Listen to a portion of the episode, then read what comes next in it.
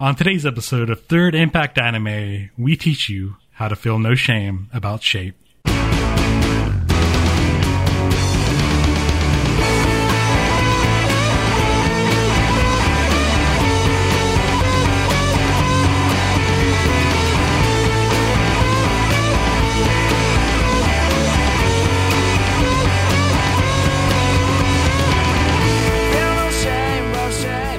Welcome to another episode of Third Impact Anime Podcast. Today we're going to be discussing the 1997 television series Berserk, based on the manga by Kentaro Miura. I am your host today, Tobias, and I have a couple people here. Oh, sorry, let me put my glasses on right quick to see who we've got. Okay, oh, it looks like we've got Austin joining us here on the podcast. Hello, it is me, and I would like to take my egg of the king on toast with cheese, please. Okay, we'll get right on that. We've also got Ryan back on the podcast. I'll take my egg of the king scrambled. And we've also got a bit of a special guest here. We've got returning champion, returning black swordsman, Will. Hello, I will not be having an egg because I am branded for sacrifice. Oh, so sorry to hear that. That's very sad. Thank you. I can't confirm though. I have seen his car. It is in fact branded. It's a Honda, right? It's a it's a it's a Ford, so Oh, I was way off. It's all right. But yeah, the reason we've got this episode today is, is mostly Will's fault, honestly. He's been our resident Berserk appreciator for quite some time. And with Miura's unfortunate death a, back in 2021, I know this is something that he's particularly has wanted to do a podcast on. So after much delays, uh, delays which are well known to the Berserk community, we've actually sat down to do this. So, Will, why don't you go ahead and lead us off? What what what about Berserk has got you hooked? Yeah, so I think for me, uh, I got into Berserk very uh, recent, I guess, in terms of my, my anime career. It was like not even a year into actually watching anime. I decided to just watch this wacky series called Berserk because it just looked cool. I really like fantasy stuff, so I was like, all right. Uh, and I think just the sheer quality of everything really blew me away. And it was also so much that it got me to actually read manga. So it's like the first manga that I Okay. Read. Um, I've been keeping up and following with the Berserk since uh, I want to say 2014, 2015. Uh, very well adjusted to the uh, hiatuses, so it was very easy for me to get into it and read at my own pace without falling too far behind. Well, how did you? I, I have to wonder. How did you stumble upon Berserk as a franchise back in like 2014? Because I don't really know if there was much Berserk in the water of like anything hype coming out at that time. Did you just kind of find it by happenstance, or did somebody recommend it to you? It was actually through Reddit, so I Ah. was someone who, when getting into anime, would just go to Reddit to look at like what's the best anime to watch. They said Berserk. Uh, well, yeah, you'd have to go through a lot of the like classic stuff from from back then. Like, oh, you got to watch Full Metal Alchemist, you got to watch Cowboy Bebop, you know, a bunch of great shows and everything. The usual Uh, but then suspects. Berserk piqued my interest because, again, the setting I really like this sort of like medieval fantasy setting. But also, people said, "Oh, it's the top-rated manga on my anime list," uh, and I didn't know what that was either. But I was like, "Okay, What manga or my anime list? my anime list." Okay. What about your anime list? Some people really cared about that back then. Oh, I love list making and ranking. So back then, I was all over it. Once I discovered it, uh, and I went and watched it, and it changed my uh, anime and manga trajectory for for life. Yeah, I would, I would say 2014 was peak my anime list for sure. Definitely. Yeah, sounds about right. What about you other guys? Uh, Austin, what was your introduction to Berserk? Well, listeners may remember a number of years ago at this point, we had another fellow Ryan on the show. Uh, not this Ryan, a different Ryan, who uh, was a good friend of myself and Bill back in college, and he he was the one that introduced me to the title Berserk for the first time back then. I don't think I had heard of it until he started talking about it. And then I looked into it and saw, you know, it's this really big manga property that's really long and ongoing, and it's a big dark fantasy. And a lot of those things, to me at that time, I just wasn't really particularly interested in. I don't really know why. It's not like I don't like high fantasy and things like Lord of the Rings, etc. Yeah. But I guess it just didn't really strike me as something I wanted to get into. And now you love Dark Souls. I well, see, that's that's that's a really good point because this was this was like literally months before the release of Bloodborne, which is the thing that got me into uh, Souls games. You know, I, I had I had tried out Demon Souls on the PS3 and bounced off of it really, really hard. But it wasn't until Bloodborne came around where it was this more like gothic, sort of Victorian action game style thing that that piqued my aesthetic interests more than the medieval dark fantasy of Demon Souls, Dark Souls, etc. Um, so, so it's funny you mentioned that because this was like that same exact time. But anyway, back back to Ryan. He had he had talked a big game about it. Said the '90s series was really good, but he decided to introduce myself and Bill and the rest of our, you know, roommate cohort at the time Merry men. the Merry Men, the Band of the Hawk, if you will, um, to the Studio 4C movie trilogy.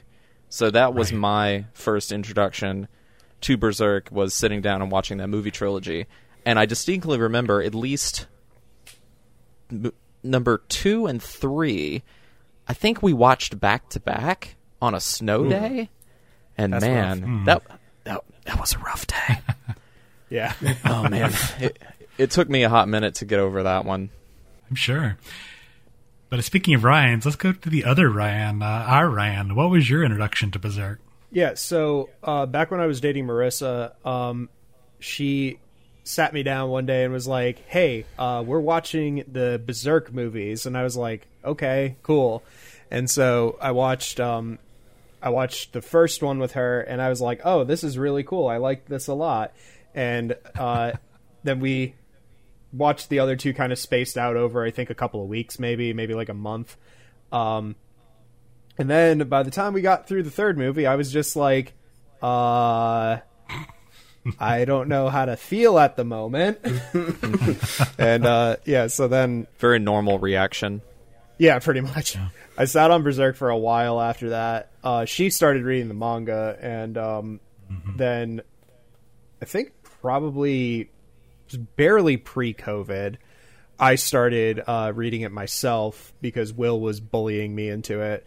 And Good It's a um, strong word. I got about 200 or so chapters in before I took a break because something happened and I forgot to go back. You know how that happens. Right, Uh, exactly. And I picked it up again recently, and I'm I think I have like 100 chapters to go at this point.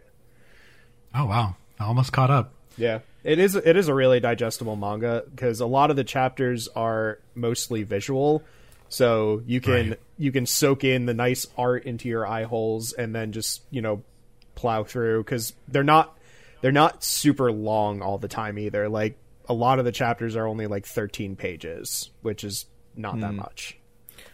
Okay. You say the manga's pretty digestible. I really wish that uh, certain characters were not. That's very true. Too soon? I think we'll talk about that a little, a little bit later, I'm sure.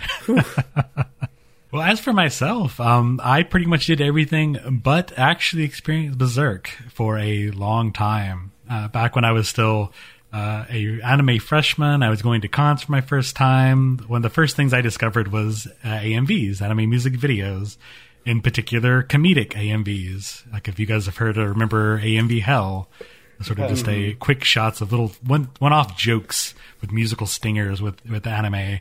And Berserk was a a heavy influence in that scene. I even before knowing what it was, I'd already been introduced to Guts and Griffith and Casca, and already had kind of learned the the, the in game plot beats without actually knowing it. So before I knew the story, I kind of had an idea of what it was all about. So I'd actually sit down and read it. Like I like Ryan, I had um, a few years back, I had started reading the manga on some scan site at one point, but likewise just let it trail off for for no reason.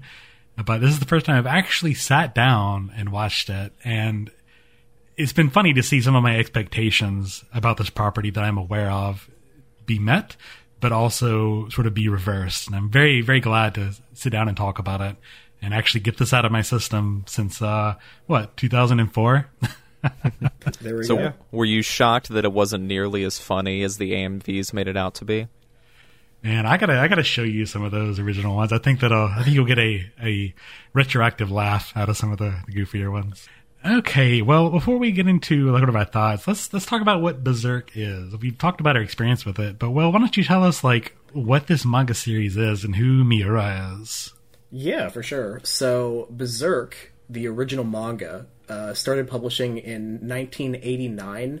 I believe he did like a one shot of Berserk, and then in 90 is when like the actual series started being produced. Um, it comes out in uh, a magazine that's now called Young Animal.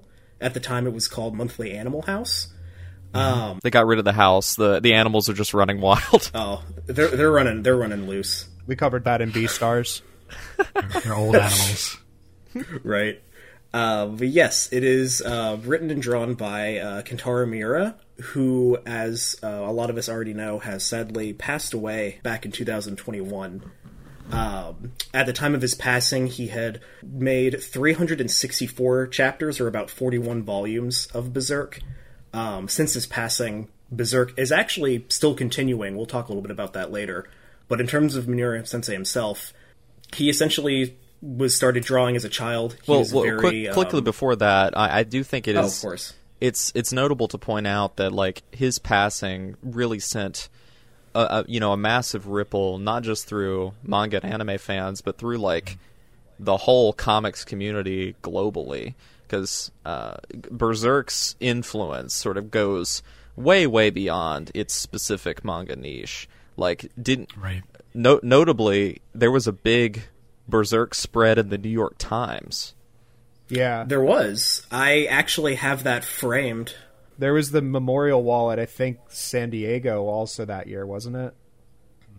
That sounds right. I think so. Yeah. They had a huge um, exhibition in Japan as well, showing like um, different documents that he had and props that were like replicas of stuff in Berserk. Um, kind of like a museum you, you kind of walk through to see everything they had in Japan for I want to say a few weeks, including some like um, notes from different uh, manga artists who knew him and everything. It was a very sweet um, exhibition. You can see pictures of it online. And just to, to echo Austin's point, you know, it's very easy to think of manga or anime even as a niche thing, but Miura's influence, like, was so just it's like worldwide. People, even like Western artists, had drawn a lot of inspiration from Berserk, and in the same way that a lot of my experience with the series was sort of just these icons that are fed to me rather than experiencing the story. Just the everything about this series is just so iconic, and it influenced so many people. For sure. Uh, Miura is definitely kind of like the godfather of the dark fantasy genre. Um, there's just so much that we wouldn't really have without his work. Which is wild, honestly, because like like guarantee you, most anime fans have not watched this series or read it for that matter. But like everyone is like aware of it, but not that many people have actually like consumed it. I think that just Yeah. shows its its wide influence and appeal because you have people who you know like video games like Dark Souls or even other big anime with big swords mm-hmm. like Cloud from Final Fantasy VII. Yep. You know all these other different hobbies that kind of are have links back to Berserk. So it just kind of adds on to that point of how ever permeating in media uh, his influence is. a lot of the people creating media experienced this back in 97 and before. So even if Berserk is not necessarily a powerhouse franchise now, again, the creators that grew up with it are now of the age to be making waves in their own, you know, fields of influence is something that was important to them then, if not, if not quite so much now. For sure. And you know, we, we talk about the circle of influences and the people that were influenced by Miura. He himself was inspired by a lot of other sources as well. Isn't that right? He, he really was, um, especially early on. He was an apprentice for uh, George uh, Morikawa, uh, better known for Hajime no Ippo, uh, Fist of the North Star, um, Buronson. Um, so he kind of had a lot of that influence there. He also had a lot of other influence from other mangaka from the time. So things like, um, or, or individuals rather, like um, Go Nagai, uh, Ishinomori. Um, he also got a lot of influence from shojo series too, like Aim of the Ace and Rose of Versailles. So a lot of those other earlier works influenced him. um, but also more than just like his contemporaries, but also a lot of influences he grabs from the Western side of the world. He's been quoted the kind of jump around a lot in terms of what's influencing him. Things from like RoboCop, Mad Max, Evil Dead, and Hellraiser. Um, it seems like every time he would give an interview, he would talk about all this media he's constantly consuming and how that is influencing elements he's putting into Berserk. So I think it's really interesting that not only is he taking more of like the traditional type of influences from like where he is, but also looking at what's also popular all around the world, especially in Western media too, that kind of add on to it. So what I'm hearing is that the last 100 or so chapters of Berserk have a lot of idol masters in it, right? well, I don't know about that. There are definitely a lot of. Uh, I will say there are certain sections that do have a lot of uh, of of idol type characters. I'll just leave it at that. So okay. maybe a little a little nod because he was not as much of the the Idolmaster uh, fan as people kind of led to believe. Oh, okay. It is kind of funny looking at Berserk because it basically like if you boil it down to its base elements, it's basically like well what if what if it was Evil Dead where like there was a bunch of demons chasing after this one guy uh and like ruining his life but just made like into prestige manga, you know, uh, taking all these influences from uh, from shojo, which is v- highly melodramatic, as as Berserk is, where everybody's constantly like wearing their emotions on their sleeves and things like that, and you know, taking all the the body horror from Go Nagai stuff and and Tezuka stuff like Dororo and things like that. Uh, so like anytime I anytime I've skimmed through an interview and sort of read those those name drops, like you said, Will, almost every time I could put the puzzle pieces together pretty quickly to be like, oh, I know exactly what he pulled from Evil Dead right. to put into this, or I know exactly what he pulled from like Rose of Versailles. Because Griffith even kind of has the same exact silhouette, you know, as like Band of the Hawk Griffith as um. Uh, Lady Oscar from Rose of Versailles. They have yeah. like the same exact mm. haircut. Like also one yeah. of the God Hand like definitely looks like something out of Hellraiser. Totally. Oh, and yeah. like the main God Hand, I think this was well, I don't know if this was right around the same time, but the main God Hand looks a lot like those things from uh, Mars Attacks. Oh, Tim yeah. oh my god, does. Void, he does I, I, like I that. Would, I would very much hazard a guess that he was not taking influence from Mars Attacks. However, well, I, I, mean, with everything he's reaching and, and taking things in, I can definitely see him maybe watching that wacky Tim Burton Western movie.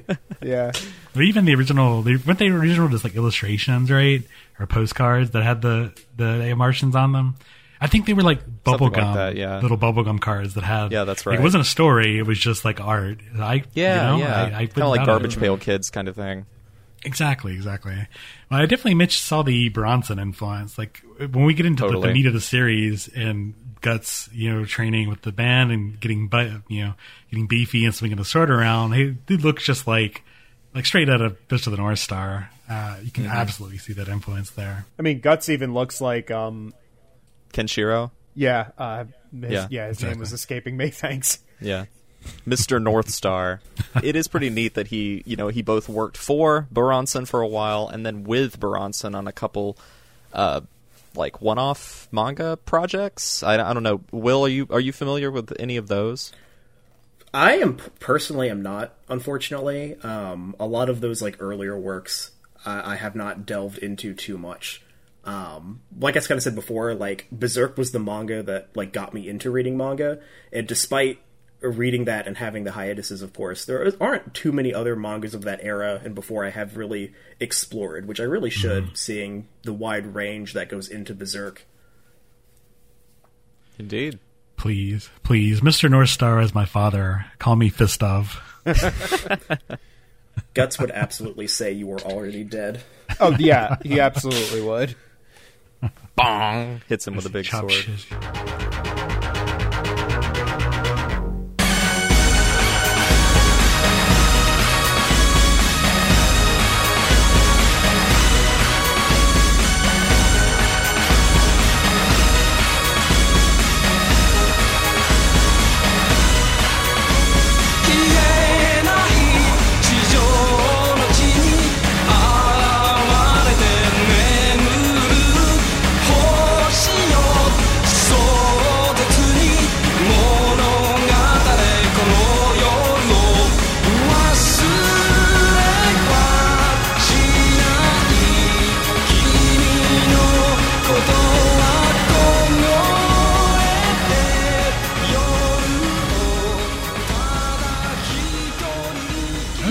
Go ahead uh, sort of get in the meat and potatoes of the 1997 adaptation by Studio OLM. Let's go ahead and kick this off with our voice cast. Austin, would you like to do the honors?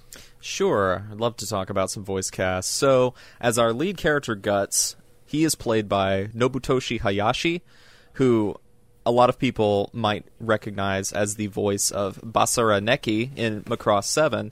And if you don't know who Basara Nekki is in Macross 7, he is the guy who in the GIF eats the leaf. You guys know what I'm talking about? You know the leaf, the the anime, the anime guy who like the the leaf falls on his face and he grabs it and eats it. Oh, yeah, yeah, I know that. That's that's He's the uh, one with the guitar, right? Yes, yes, he's the main character of Macross Seven. So uh, you know, Macross, you know, we've discussed this on the podcast before, but like it's kind of a, a, franchise that a lot of people in the West aren't super familiar with, especially those later mid like mid entries. But yeah, that that meme is pretty iconic in its own right. And uh, Hayashi voices him. He also voices Lancer in Fate Stay Night. Uh, the like the original Lancer. I mean, I know there's like a, a trillion Lancers, but he's like the one in the anime and the one that has shown up that's really popular. I can't remember his real name, but if y'all y'all Fate Stay Night sickos, you know who I'm talking about. And Yeah. probably the most fun credit against Guts is that he's the longtime voice of Knuckles in Sonic the Hedgehog. nice. All right. That's funny. I can't think I've experienced too many Japanese dubs of Sonic stuff, but interesting. Then as Griffith, we have Toshiyuki Morikawa, who has really run the gamut of playing Capcom cool guys. So he is Dante in Devil May Cry since I believe Devil May Cry 4. I don't know if he plays him in the original trilogy. I didn't see a credit for that. Somebody can correct me if I'm wrong. He also plays Ryu in Street Fighter, I believe, since like Street Fighter 4, since like the HD era of Street Fighter. And he also plays Leon Kennedy since Resident Evil 4, which is pretty relevant because the Resident Evil 4 remake just came out. And it's also relevant Hey. because of a certain YouTuber that is on this episode right now. Do you want to go ahead and plug your project you just did? Sure. so I do have my YouTube channel, Swoosh X Bear, where I do make uh, YouTube videos on video games, and I did finish my review of Resident Evil 4 just in time for the Resident Evil 4 remake. Uh, by the time you're listening to this, I will be playing that game. Thank you for so yeah. thank you for that brief ad. Thanks. Okay, well let's let's make that ad a little less brief because I, I gotta ask you, where did Swoosh X Bear come from? Please, Mm. please tell War me. time. You know, um, I actually answered this in my Q and A episode. That's on my my YouTube channel too, so you Oh, can okay. check that out. But the short answer is no, wait, uh, hold on, hold on. Should we not just tell Tobias he has to go watch the episode to find out? yeah, you know that could be it too. There, gotta- I do go in great depth about Yeah, we could- we could do that for sure. I do have um I was behind on um, YouTube in general. I've just recently discovered the watch later feature. So rather than telling myself I'm gonna watch it and never do, I've been making sure to tag things for watch it later. And you know, some of your videos made it there. And I did. Uh, in fairness, I did watch your RE4 video. Well, the first third of it uh, yesterday because eventually I'm gonna play the game. Maybe the remake, maybe the original. And you got to like after the Ashley part. Like, no, I don't think I want to spoil myself. But very Me fair. too. Same hat. I did give you a like. I need to comment. Uh, I need to give you the snark comment like I usually do. But uh, I watched as much as I could. I'll put it that way. Well, thanks. Now you can. Ha- I'll be hand in hand with you as you're playing through the remake. You need to do like an hour by hour walkthrough of this, like a a podcast where I just put one one headphone in my ear and listen to you in your dulcet tones talk about Resident Evil 4 and the Chainsaw Man. There we go. Chainsaw Man. Yeah, there Chainsaw Man's in there, man. You didn't know that? Mm. Spoils. That's where they got the, the inspiration. Uh, but enough of this uh, tangent. Thank God Bill's not here. Uh, who else do we have on this cast? Uh, yes, of course. So Morikawa, also, you would probably know him as being Sephiroth since Advent Children, and one of my favorite JoJo's Bizarre Adventure characters, uh, Yoshikage Kira in uh, Diamond is Unbreakable. But this guy has voiced hundreds of roles throughout his career, so if I didn't list your favorite one, well, the Anime News Network Encyclopedia did it for me. You could just go read that. Another one that's really fun for this podcast is uh, the voice of Casca is voiced by Yuko Miyamura, who again is another uh, Street Fighter alum. She she is the current voice of Chun Li and has been for a number of years. She also plays the Larxene in Kingdom Hearts, and most notably for us, she is Asuka in Neon Genesis Evangelion, still to this day. There it is. Asuka and Asuka. Ah, Ah, Yeah. ah, good one, good one. Please laugh. And, and please. and uh, for for for Bill's sake, I, I would I do want to note that she also plays Kazuha Toyama in Detective Conan. man, so we've already got a Bloodborne reference, we've got a kind of Conan reference, we got a Resident Evil reference just for Will. We're checking off all the all the things. Berserk is so, yeah. so great. So many tendrils.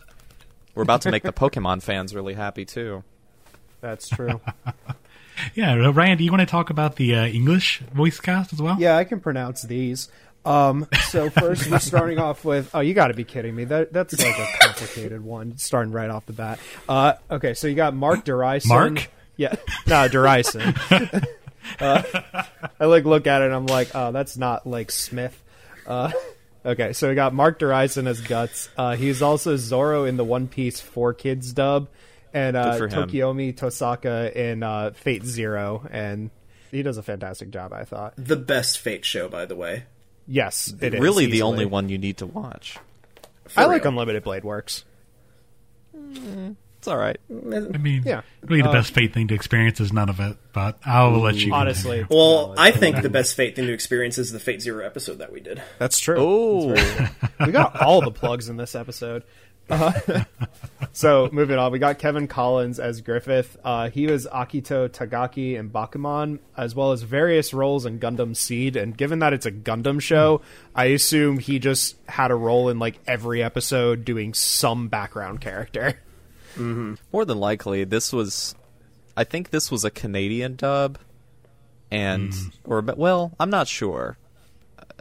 I know I know the Ocean Studios in Canada did most of like the early to mid aughts uh, Gundam dubs. I'm not sure if this dub was made in Canada, but I'm sure he was probably I mean, Google Kevin Collins and see if he's Canadian because Canada, I've learned media really likes to stick to like Canadians for the most part. I'm going to continue to live in ignorance. Sounds good. Uh, also, it's notable for Griffith. Uh, Veronica Taylor plays young Griffith, and she is known for being Ash Ketchum in the first eight seasons of Pokemon. So we all grew up listening to her voice. Uh, You gotta, you gotta, you gotta catch all the God Hand. yeah, right. Who's that guy? Catch them all. It's that Griffith. demon. we haven't gotten that far yet in the show, honestly, though. Also, uh, Gosh. Carrie Karanen is Casca, and she was uh, Maya uh, Hisau in um, Fate Zero and Satsuki in Kill la Kill, and Misato in, again, Evangelion, but the Netflix dub. She Um, not only was she the the dub voice of Misato for the Netflix dub, she was the ADR director as well. Carrie, she Okay. probably, with the exception of somebody who comes up a little bit later in this list, she's probably the one that has the longest legacy out of this dub cast because I consistently see her working and doing things in the industry pretty pretty often. Like she's she's a she's a mm. regular in modern dubs like frequently. Gotcha. Well, the the person that jumps out for me, we'll get to them in a minute. But Rachel Lillis was Princess Charlotte, and she is known for being Misty in Pokemon, and not just hmm. Princess Charlotte. I there I don't remember what episode it was. I think it was just one of the random war episodes. There were definitely a few background characters she did because I just straight up heard Misty, like unabridged Misty, saying something, and wow. I had to like roll it back, and I was like, that was definitely the snarkiness that Misty had in Pokemon. It, it's one of those Yeah. dub voices that you don't have to look it up. You just know just know that's it. Misty. yeah. But um like I was saying also the person that stuck out to me the most was uh, Sean Schemmel as Gaston who is Guts' second in command of the Raiders. He is uh, really well known for being adult Goku in the Funimation dub of uh, Dragon Ball, Right. like the entire franchise. Still working as Goku to this day. Yeah, he is, isn't he? Imagine Goku is second in command of the Raiders. It just shows how strong Guts is. Mm, so true. Then uh, rounding it out, we got Mike Pollock as Adon Koro. I can't pronounce that one. Koborowitz. It's Koborowitz. Yeah, uh, Koborowitz. and he uh, He's known for being Eggman in the Sonic franchise ever since 2003. He's been voicing Eggman as a family tradition that's been passed down for Korowitz generations. Good one. The ancient Eggman technique. I'm the person like it's well known that I'm the person who prefers watching dubs because I have substantial ADHD, so I have to be doing something with my hands at the same time that I'm mm-hmm. watching something. And I was fully prepared just to watch a show with a laughable 90s dub and it was actually like fantastic. Oh. as a show as like dark at times as Berserk, I personally also really like this dub because it has a lot of light-hearted moments in it.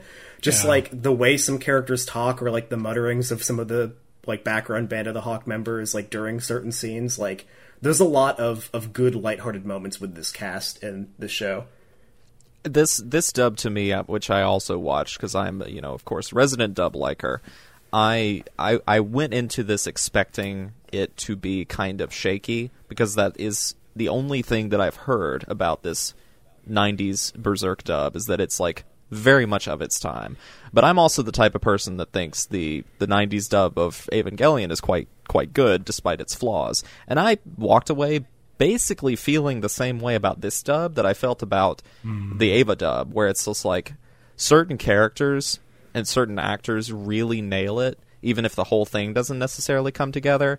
But I'll say specifically the Mike Pollock as Adon horrible guy, just totally unlikable scumbag, but his performance makes it completely watchable. Very, very, very mm-hmm. funny to watch this guy. Oh yeah.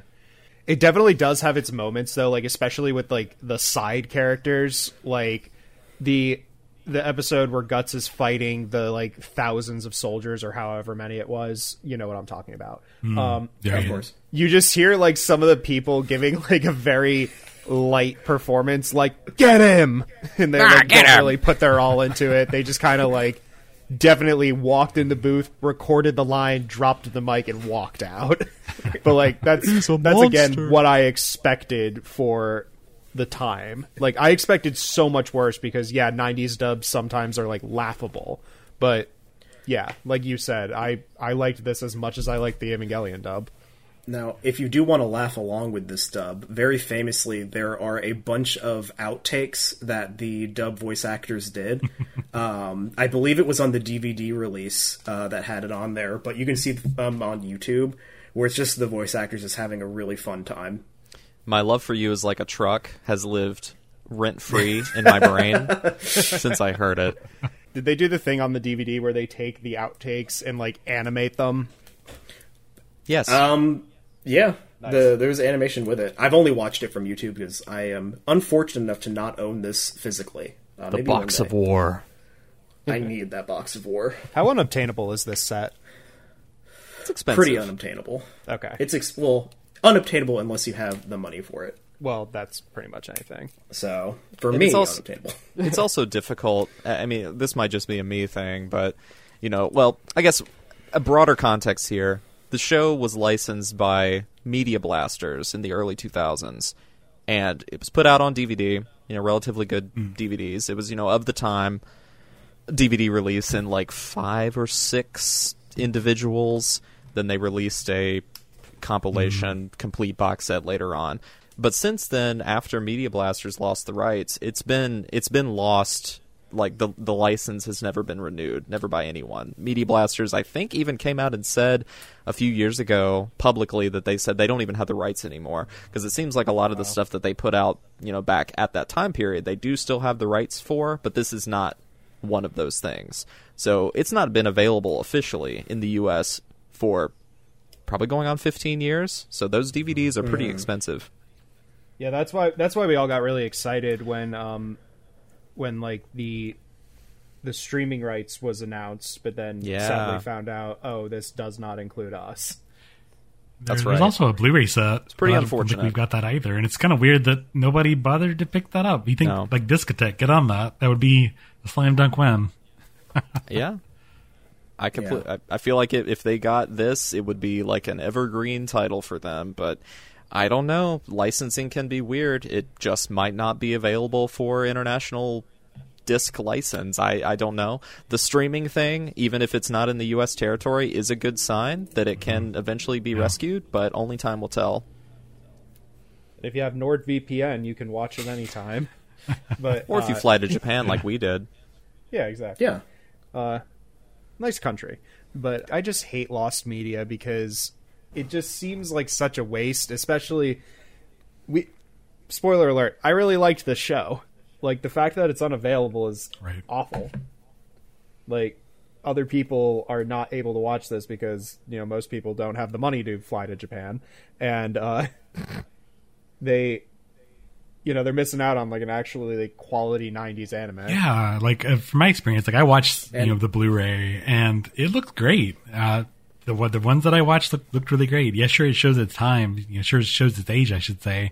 But I, it just it's so wild that no one has picked this up for U.S.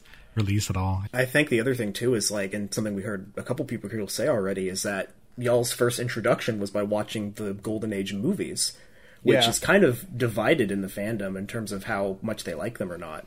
So like, even people who like Berserk are already are familiar with it don't get to see what I would say is the best animation adaptation of it. I know that at the time when the TV series was coming out in 2016 or so, uh, I know Crunchyroll was pushing that pretty heav- heavily. But I wonder if just maybe because Yeah. that the, the the 3D CG era just didn't take off, maybe because Crunchyroll was throwing a lot of money at a lot of things at that time.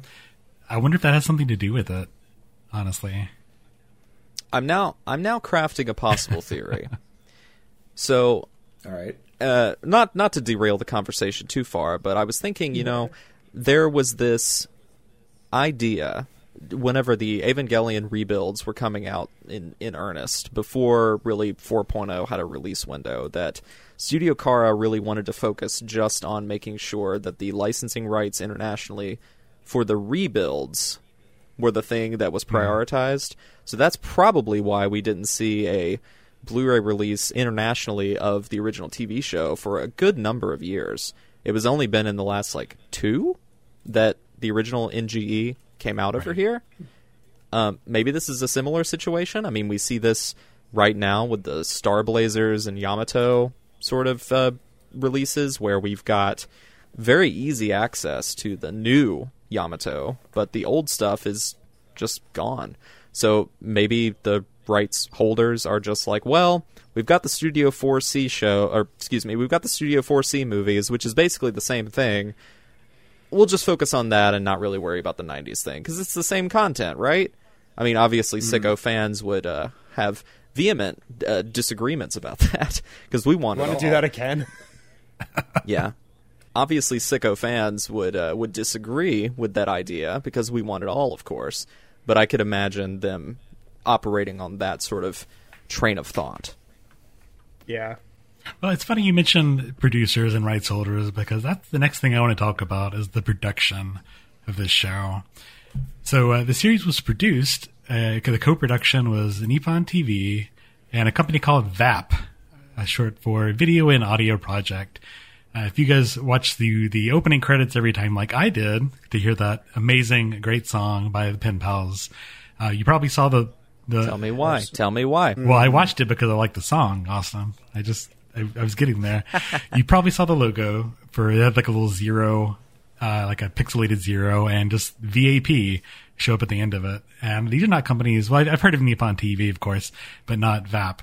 So uh, Nippon TV is the broadcaster, of course. They that's where um, Berserk originally aired. A very uh, popular television channel in Ni- Nippon. Uh, but VAP is sort of like a general rights holder. They have a music label where they've got a whole bunch of musical artists signed. They end up producing a lot of the physical sets for their anime.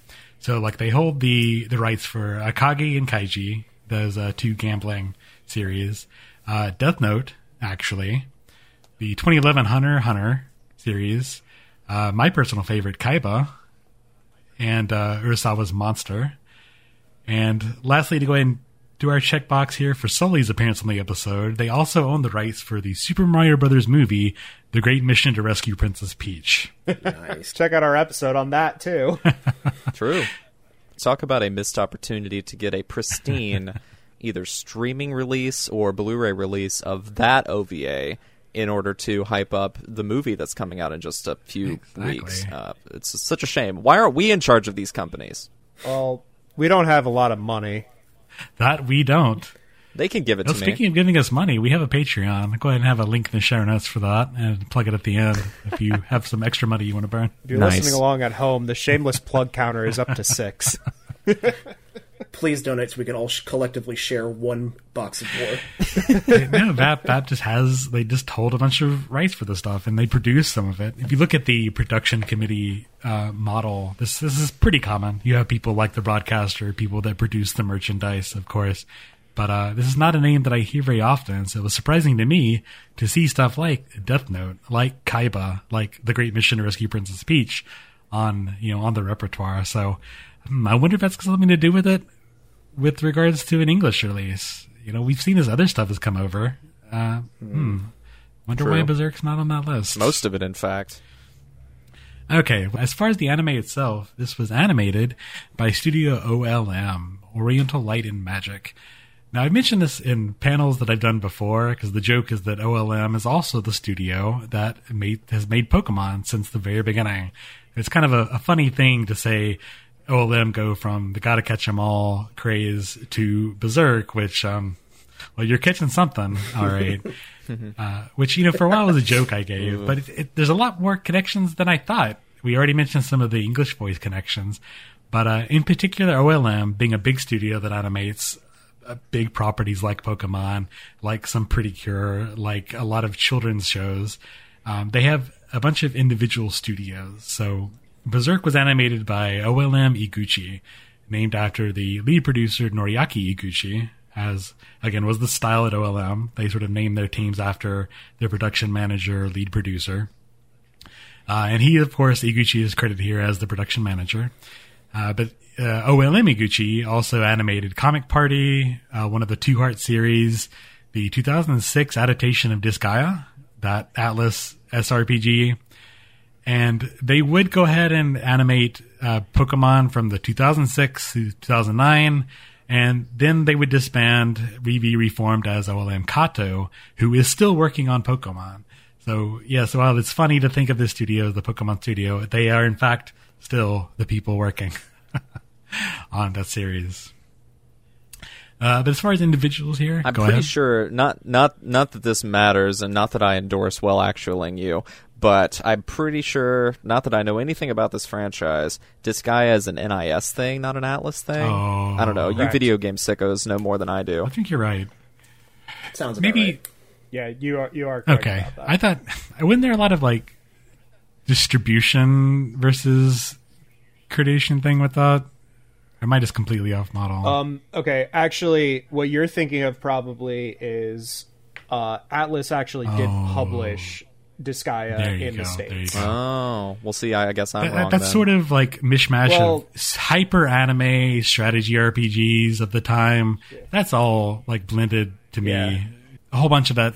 That all kind of comes together as one big blob in my mind. I knew this guy was a popular one in particular. Well, Atlus did in fact publish Demon Souls on the PS3 back in the day, which is of course you know highly highly influenced by uh, Berserk. Uh, So you know that that's that's a reason to bring it up, right? We're trying to turn this segue into something meaningful, Yeah, when right? I when I Right, think guys? of when I think Right? of Disgaea and the Atlus formula, you know, persona, I certainly think of Demon Souls. Same game, really, if you think about it. Same game Same if you think about even. it. Yeah. All right. Well, as far as individual people worked on this series, the director is Naohito Takahashi, who's been an OLM veteran for, for a while. Uh, he would go on to also direct Steel Angel Kurumi for those fellow mid-out sickos that were watching ADV Demo Disc. You might you might have watched an episode of Steel Angel Kurumi. I don't know anyone that actually likes this show. Correct me in the comments. Uh, another one of the To Heart anime uh, adaptations he directed, and more recently, uh, he did some of the Yokai Watch movies. So we talk about OLM being a factory to pump out kids franchises. There you go, it's Yokai Watch. Uh, but I think the pinnacle of his output was the um, Agatha Christie anime adaptation, Agatha Christie no Meitante Poro Tomarple in 2004, where they do in fact um, capture Mewtwo in that one, I believe. oh, Uh, Well, good for them. thanks. another Agatha thing about Christie. What can't Poirot do? Another thing about Takahashi is he's also went by a, a pen name. Uh, I wasn't able to find a whole lot of information about why he did this. Uh, his pen name is Ryonosuke Otonashi, and most of this was more chief animation, key animator type stuff. So maybe this sort of a, a a way to shunt off some of that extra work rather than put it all in one name for directorial work.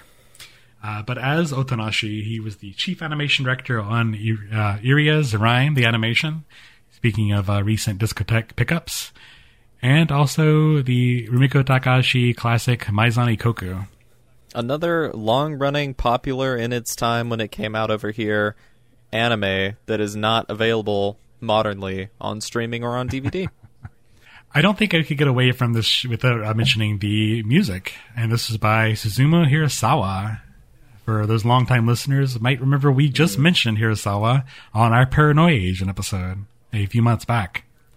True. Uh, they have a very distinctive style, uh, not only with Paranoia Agent, they did a bunch of Satoshi Kon soundtracks, including Paprika, the I think the initial cut for Dreaming Machine, and they've mentioned coming to do the Opus adaptation. So uh, Maruyama has often talked about wanting to do Opus. I don't think it's ever going to actually happen, but uh, Hirasawa has said, "I'm on board. Just let me know. I'll be there." and you can actually listen to his work on Hmm. Berserk on Spotify now. It actually came to Spotify, I think, like sometime this year or the end of last year. Oh, year. that's great. So when you want to have those moody drives to Guts' theme, you now can. anything Hirasawa ever works on is is typically quite notable because of the fact that well, a his mu- his musical styling is super unique, and b he doesn't really work on anime all that often. Like mm-hmm. like you said, this is basically the extent of his involvement. Like he he worked on a bunch of Satoshi Kon projects and Berserk. And he did come back for the Golden Age trilogy, Right. at least. I don't know if he did the 2016-17 adaptations. Maybe he contributed some tracks, I'm not sure, but he did come back for that, which is pretty pretty notable because of how infrequently he works on anime properties.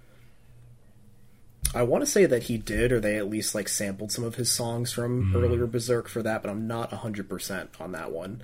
But even in interviews, uh, Miura has talked about how Yeah. much he's enjoyed his work, like before the, Yeah. even working on the anime. Oh, absolutely. And that might be why too, because I mean, he he was an independent artist, you know, before you know, of course, it's his like primary job, and I, I think that's how Satoshi Kon got with him as well. It's just that Kon was a big fan of his work and just asked him. Miura was probably the same way. Yeah, it's very surreal electronic just basis that it works so well. It's such a big part of Paranoia Agent. And I'm gonna lie, when I went into this, I did not expect the music to really be anything. It's not generally I don't expect music and anime TV series to be great. So when they are, such as here, it kind of blew me away and that's what kept me watching, I think in a lot of ways. Totally. there were like three tracks that kept recurring that by the end of it i mm-hmm. like definitely was like oh you're back. But they were really good. And like the funny thing actually is i was watching a random tiktok uh, the other day and i just like heard an earworm like kind of like faded into the background. The guy was using like one of the berserk tracks and I'm, I just like commented. I'm like i appreciate the use of the berserk music. And he replied back and he's like i did not think anybody would catch that. Yeah, you mentioned that. It was very repetitive, admittedly, but man, it was the best kind of repetitive every time. That was kind of that was kind of the flavor of the time, though. Like they would they would use like a mm-hmm. few tracks over and over again, and like each one of them had like a different emotion that it was trying to like mm-hmm. represent. Absolutely. or part of, or thematically too. Like anytime you hear Guts's theme, it's it's one of the pinnacle scenes in the show. All right, we want to talk about the opening and ending as well. I don't really know so much about it other than the lyrics for both are uh, unintentionally comical. I don't either. I just really like the opening because I think it's it's short, sweet, simple, has a great track, uh, and it's fun. It's just a fun the opening. the the constant conversation whenever it comes to the opening of Berserk is that uh, upon upon initial impression when you see that this is the opening for this series, it's a lot of tonal dissonance because it's like this uh, '90s rock song that sounds like it should be like a like a cut song from Fooly Cooley or something like that. Uh, not not really, uh, not really something you would think would be the opening for this uh, medieval dark fantasy kind of thing. But I will say it did grow on me after a while. I, I admit to having made fun of it previously uh, in in in past years, but it's really grown on me. It's uh, it's quite a bop. It's an earworm. The uh, the uh, poorly delivered English lyrics are very charming, and I'm down for it. Yep. If I may add, um, when I first watched this show, thanks to some wonderful uh, individual on Reddit, uh, they recommended that you just watch the 97 anime starting on episode 2. Hmm. And the reason they say that is because that's just right where the Golden Age aspect starts, so you don't see any of the Black Swordsman's art or, or arc originally. So if you do that and then you watch that opening, it's like, okay, it's cool man with sword. That's nice. Uh, you don't see any of like the fantasy supernatural type stuff until much later on when you first meet Right. Zod. Uh, and that episode is one of my favorites because I remember the first time watching that and being honestly blown away because I was not expecting it to be anything like fantasy esque. I thought it was just going to be like strictly medieval kind of stuff. realism. I think a lot of the the pacing for Berserk is really interesting because it really does start with you know that Guts is is trying to find Griffith because he did something bad, and then you see the rest of the show is just the like golden age flashback to how he got there. So the viewer already has that knowledge, but is trying to find out the why. Um, but if you look at it from the other angle, and then you just don't know, you have more of kind of a shock to that. Well, you know the, the, the, the Golden Age trilogy by 4C, they they kind of do take a hard line on that perspective where you don't get thrown in in media res into sort of the Black Swordsman stuff. It just starts off with Golden Age material. part of me thinks that's kind of better for a modern audience, but I used to prefer that method, but now I'm not so sure if I do. Well, let's go ahead and uh, finish up production before we break down that because I feel like I got some thoughts on that too. Going to be a big, big point of contention, I believe. but um, wrapping up the production here, I do want to a couple more shout outs. The character design was by two people here. Uh, of course, Miura naturally created the characters, but for the anime adaptation, we have Norihiro Matsubara, who has worked on character design all throughout the Pokemon series, as well as the Gunsmith Cats anime adaptation and is also the chief animation director for this series. And we also have character designs. Wow, wearing two hats Yeah. here. And we also have character designs by Yoshihiko Umakoshi, who's done a ton, ton of, ton of kids, kids works. We have um, a whole bunch of Precure. Like I started to type out, oh, it was like Precure All Stars, the movies. Oh, it was Heart Catch Pretty Cure. I was like, you know what? I'm just going to put Precure here. He's done a lot of, lot of Pretty Cure. It's again, this is a great comparison to the content of Berserk. Uh, also worked on Ojamajo Doremi, very similar to Precure. Uh, Mushishi, very not similar to Precure. And even more recently, My Hero Academia. So this guy's still getting work. I was reflecting just the other day about you know how there's there's basically a new Pretty Cure series almost every mm-hmm. year, if not every year since it started in like 2004. And I'm pretty sure last I checked, the amount of Pretty Cure episodes is like just a few hundred away from the amount of One Piece Oh, wow. episodes, which really does put things into perspective. That's what's kind of fascinating about OLM. They do stuff like Pokemon that has been ongoing since, what, 98 or so when the original series came out. It's not just a matter of putting out a season of one work, but you have to be a factory, continue to pump out these works for your young audience.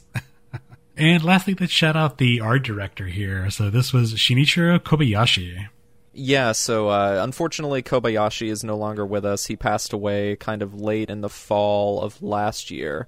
And he was an older guy. He had been in the animation industry for uh, a long, long time. But his major claim to fame was was his art direction, specifically like his background art. And it's something that if you recognize one of his pieces and you put together the the connections to other things, it kind of becomes instantly recognizable. He has these beautiful, like uh, sort of like pastel color landscapes that he does. You'd probably most recognize him for something like uh, Lupin the Third and the Castle of Cagliostro, but he also did a ton of other things that really play with different visual styles because you know, Cagliostro is you know fairly you know we got we've got these castles, we've got these lush floral scenes, and you see those in Berserk as well. You know these castles, these these uh, floral things, the greenery and all this stuff. But he also did things like Angel's Egg and Urusei Yatsura, Beautiful Dreamer, and Venus Wars. Uh, and he also did other shojo works, including the Aim for the Ace movie and uh, Revolutionary Girl Utena. So he has this just like amazing breadth and width of talent that is really shown, I think, in full force throughout Berserk because you know we see these castles, we see these beautiful skyscapes, we see these like horrifying images and during the eclipse and you know he he's just he, he's a legend. To, a total legend. Any anything that he ever did was just incredible. Mm-hmm. yeah, yeah, absolutely. I, I, can see exactly what you mean. Those even watching so much of this i figured it was going to be more of a conan sort of adventure story with a big buff dude killing killing other dudes.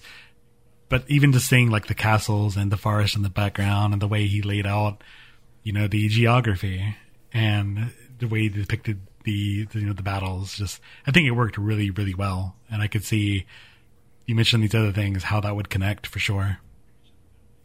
One thing that stood out to me was the significant sort of anime language pulled from the productions of Osamu Dezaki mm. because throughout Berserk you know, and, and, and because of Kobayashi's involvement, you know, he worked with Dezaki on other things, so there's certainly a lot of like literal, actual experience here. But there's a ton of postcard memories in Berserk, a ton of those like mm-hmm. three frame like emphasis shots, like whenever Guts hits something cool with his sword, and just a lot of those um, sort of over the top anime language things that came out of a lot of Dezaki's tricks, like his his bag of tricks.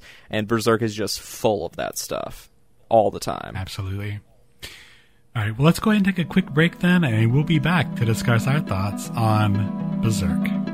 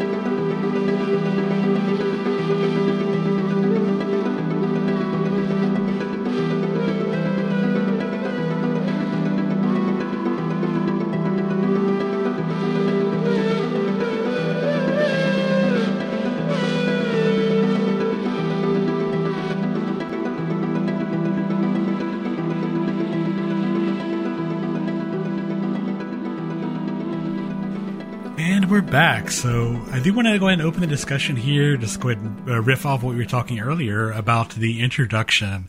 So by, when I, I, started reading the manga, like I mentioned a few years back, and it it has a very mm, uh, interesting first panel. Let me put it that way. And I do remember as much as I read, which probably wasn't that much in retrospect. It is just the Black Swordsman arc. We see him pal around with some people, but we don't actually see what I now know is the golden age. So when I sat down to watch this series, it does that in the very first episode. It sort of hooks you into this idea that bad stuff has gone down, there is a broken world, and you can see immediately how the Castlevania series completely stole its entire intro from Berserk as well. As the first scene is just completely shot for shot almost. Those- is it actually shot for shot? Mm. I don't think it was shot for shot, but it, it the whole be. time I watched Castlevania back in you know 2016 17 i thought berserk already did this. I've seen this already. The people who made castlevania they are very open about not only their taking inspiration mm. from berserk but have said in multiple interviews that they would love to do any adaptation they could do. They're huge fans of it so, so totally like that's it. only the first episode. So we see the intro. We get introduced to guts as a person. We get introduced to his big honking sword we get introduced to the idea of there being Griffith, and immediately it flashbacks into his past.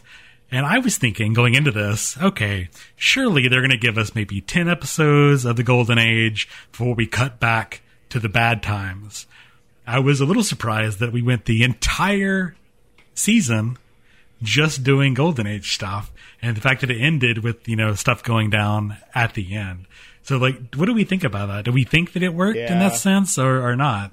I mean, Golden Age is like a very good arc, but it's also a very long arc. So I thought we were going to get the Black Swordsman arc in its entirety in like the first three episodes because it doesn't really take that long. It's a very short, sweet, to the point arc, but apparently not.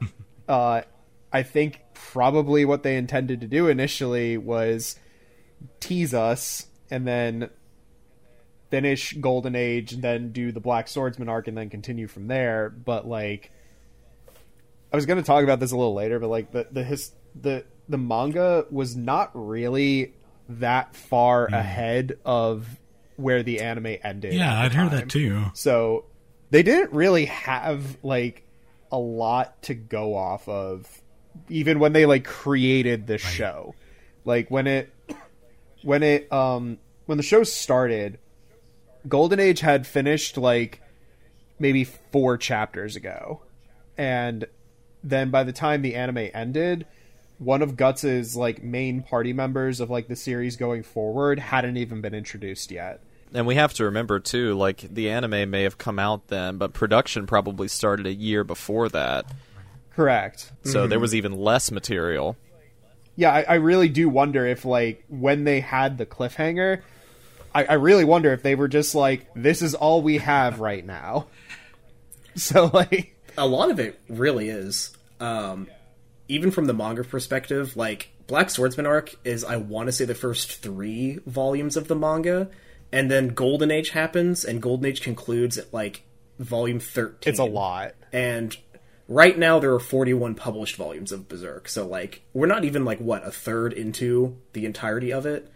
And like such a small portion of it is this kind of golden age the the beauty of it before it gets to what berserk is mostly known for being a lot of the dark bad times. Yeah, because so even though there's a lot of like violence and everything in this, a lot of the horrors of the universe here, we don't really see that that much. Like we see terrible stuff, don't get me wrong, but a lot of it is kind of that first episode. That's like what the world is mostly like in Berserk. yeah, like eventually the wars pivot from being like soldiers versus soldiers to like the remnants of nations against demonic beasts. So the show, the, well, the series really just kind of entirely changes after Golden Age. Like it is not remotely the same series. Exactly.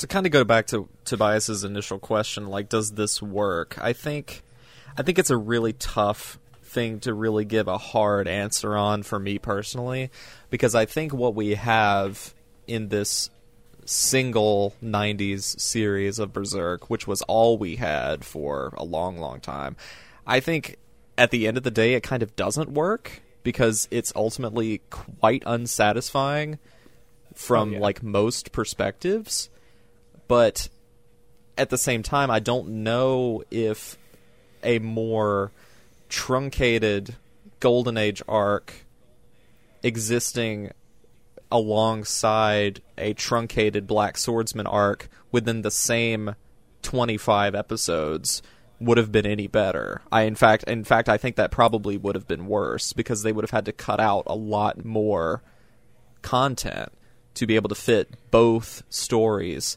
into 25 episodes. So I think from an adaptation of the Golden Age arc, at least from what I know about it from the source material, which is admittedly not much, it does work in that regard. But like from an overall like artistic entertainment perspective, it's just like a it, it's really unsatisfying you know, whenever all is said and done because it's just like y- you walk away from the end of it and you're just like, oh well, okay, what was the point of that? Yeah, I think a, a big part of it too is like you only really have one episode to set that tone and you don't really revisit. Part of me is like, you know, what if they just start with Golden Age and then that one episode they actually fully show Guts, you know, spoilers, Guts getting out mm-hmm. of the eclipse because the anime is very you know, it just it just kind of ends without really showing how Yeah. guts and all that gets resolved. And I'm, par- I'm like, if we just had one more episode, just to kind of help bridge that gap and show where guts is going next, I think that would make it a lot more cohesive. I agree. And like that content, I'm sure was like, you know, time frames, but I'm sure that content was like either being written or like was about to happen at the time. Um, I read a, a couple places that Miura was like a supervisor on this show, so I'm sure any sort of input he gave could have maybe helped on that, but maybe that was just a, an artistic choice at the time. That's the thing that I wonder about. Like, where was he in the manga at this point? Like, when the final episode was like written, directed, shot, whatever, because it, it, it is a very odd choice to like start with an episode of the Black Swordsman when they had no intention on finishing that for the entirety of the season, and then ending on such a cliffhanger. It, would be less bad if it wasn't if if it never continued, but it just ended, and I'm like, well, that's uh, very unsatisfying. Yeah, I, I, I- I think I gotta agree. The- I know that the time is a flat circle and all that good stuff, Right. But it is really, unfortunately, the way it ends. There's no second season. Maybe OLM being such a big powerhouse studio that pumps out a lot of stuff, maybe they expected to eventually get to season two, but unfortunately, the simple fact that they didn't get to it, the fact that we don't have it, does that was I think the ending, as much as as crazy as it was, as Tobias core and surreal as it was, did kind of fall flat a bit, knowing that there was no continuation. Um, I will say that coming into this, I was really hyped for the dark fantasy stuff. I had read the manga. They sort of, again, we're going to mention Demon's Souls, but the Demon's Souls esque sort of aesthetic um, that was sort of backported, I guess, put, put it in a way, um, was really, really in- interested me. So when I saw that it was just going to be the old, boring, medieval, you know, very realistic, quote unquote, realistic, I was put off a bit initially. This is going to be a little boring. It's going to be more swords and less sorcery, but that sort of thing.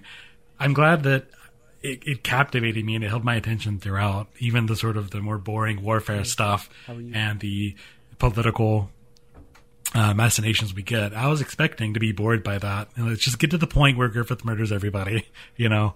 But but I wasn't. Like I, I was captivated by it. In fact, to the point where I kind of wish they had given a little more meat to the ending because it, it the whole last chapter I felt felt a little rushed. Sure, we know that Griffith was hurt by Guts leaving. He spiraled into throwing basically it all away, but it felt a little too sudden to me, especially since a few episodes prior, Griffith had been almost um, godlike in how way he outmaneuvered everyone.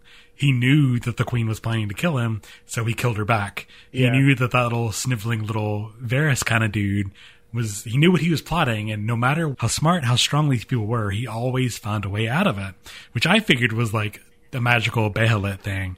But he went from being such a, a powerhouse to immediately spiraling out of control. Does the manga flesh that out a little more? Not really. The overall story beats are still pretty much the same. Uh, most of the cut content from Golden Age is kind of in like the middle sec- sections. There's a couple other like um, demonic fights that they depict okay. um, that kind of gets cut. So, of course, Zod is the first introduction Yeah. that the Band of the Hawks see, but there's other aspects of Guts interacting with other otherworldly beings that they kind of cut, mostly because it has rather adult content in it. And I think they kind of toned that down here. Um, but in terms of what you're referencing with like uh, kind of the quick Griffith kind of, to put it plainly, kind of messing up. Yeah. Um, it, it really does kind of happen exactly like that in the manga. Do we- from what I recall? Because what's up? Well, I was going to say after you finish your thought, do we want to sort of step back and sort of establish, you know, what what we're dealing with here? Like, what is what is the setup of of of uh, of, of all of our players here in this in this story, As far as you what role they serve, or or just generally like what is the story? Like, what is what is Berserk? What is it about? oh, okay, right. Oh, yeah, we yeah. hadn't really done a plot synopsis, really. I guess. Well, Austin, Yeah. why don't you go ahead and give us that plot synopsis? Well, shoot! Now that you say it, um, so I guess sort of we've established kind of our, our general feelings about the show overall, but I think I think we should go back to the beginning a little bit and sort of set up. You know, what what is Berserk? What is what? Who are who are the players? What is the context here? So basically, it's you know this uh, dark medieval world, you know, fairly grounded and realistic, at least in the uh, golden age, you know, after the first episode that sort of shows all these, you know, evil creatures and whatnot that Guts is dealing with. But whenever we get to the actual section that the anime is about, you know, it's these warring uh, factions against each other.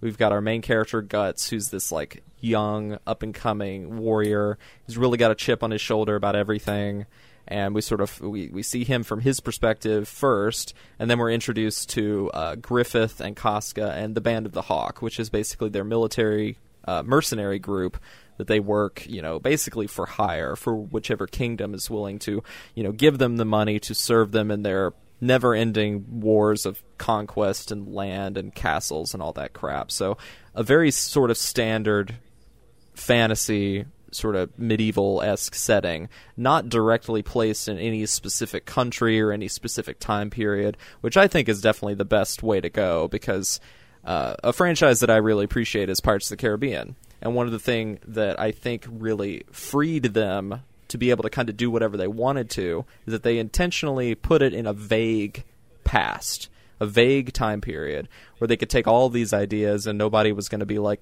well, that wasn't actually invented until 1794, and you've got this thing that's, you know, this takes place in in uh, the 1500s, and what this is coming to 200 years later. They kind of avoid all of that by just being like, this takes place in Midland, which is vaguely Europe, so they can kind of get get out of all the nonsense of historical things, but still fairly grounded which I think is what makes the fantasy and the dark demons, creatures, and stuff sort of really palpable later on whenever they do show up. But that's that's basically the setup, right? Guts uh, he meets Griffith, and they're kind of uh, at odds with one another, but they notice sort of this spark in one another, and their relationship grows over time. There's a lot of complicated things that happen over the course of the show, but um, yeah, that's essentially the main premise with just, you know, Guts joining the Band of the Hawk and then over the course of the show seeing the Band of the Hawk as a mercenary group really rise in rank and prestige with the other like houses in Court of Midland. Um, there's definitely a lot in the show about you know the class divide. The nobles really look down on Griffith and the band, but they're just extremely capable in this war that Midland is with the Kingdom of Tudor at this point. Um, that it's just you get to see that kind of rise as they kind of rise up the ranks and win more and more battles, and thus get more and more fame and uh, public approval. Yep. And I think the big sort of turning point they're they're working as mercenaries. They're getting power and prestige. In particular, um, Griffith is because he believes he is going to become someone of importance one day. He's going to rule the world. Um, but really, what it comes down to is they're living for Griffith's dream, and Guts is realized that that's not his dream. He, in fact, spies Griffith telling um, Princess Charlotte, who he's trying to um, sort of use as his angle to get into the into royalty.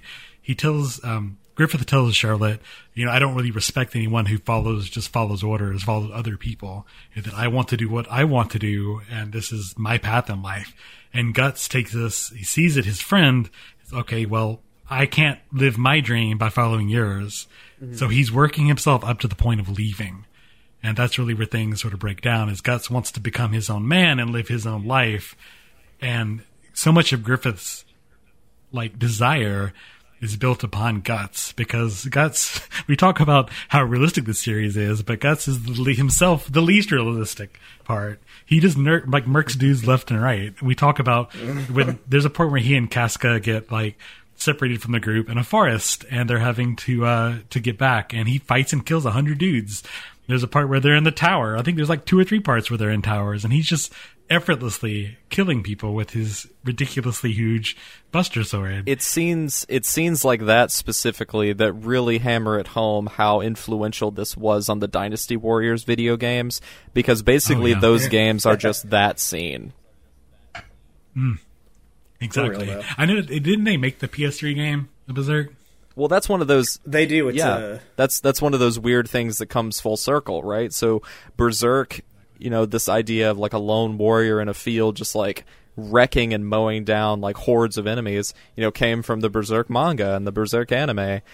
And then you know like a decade and a half later they made a dynasty warriors berserk game. So it all kind of comes back into to feed into one another. So I guess at that point, what do we what do we feel about that? We mentioned how abrupt Griffith's change was at that, but we, we so much of that is about being your own person and following your own desire and living your life.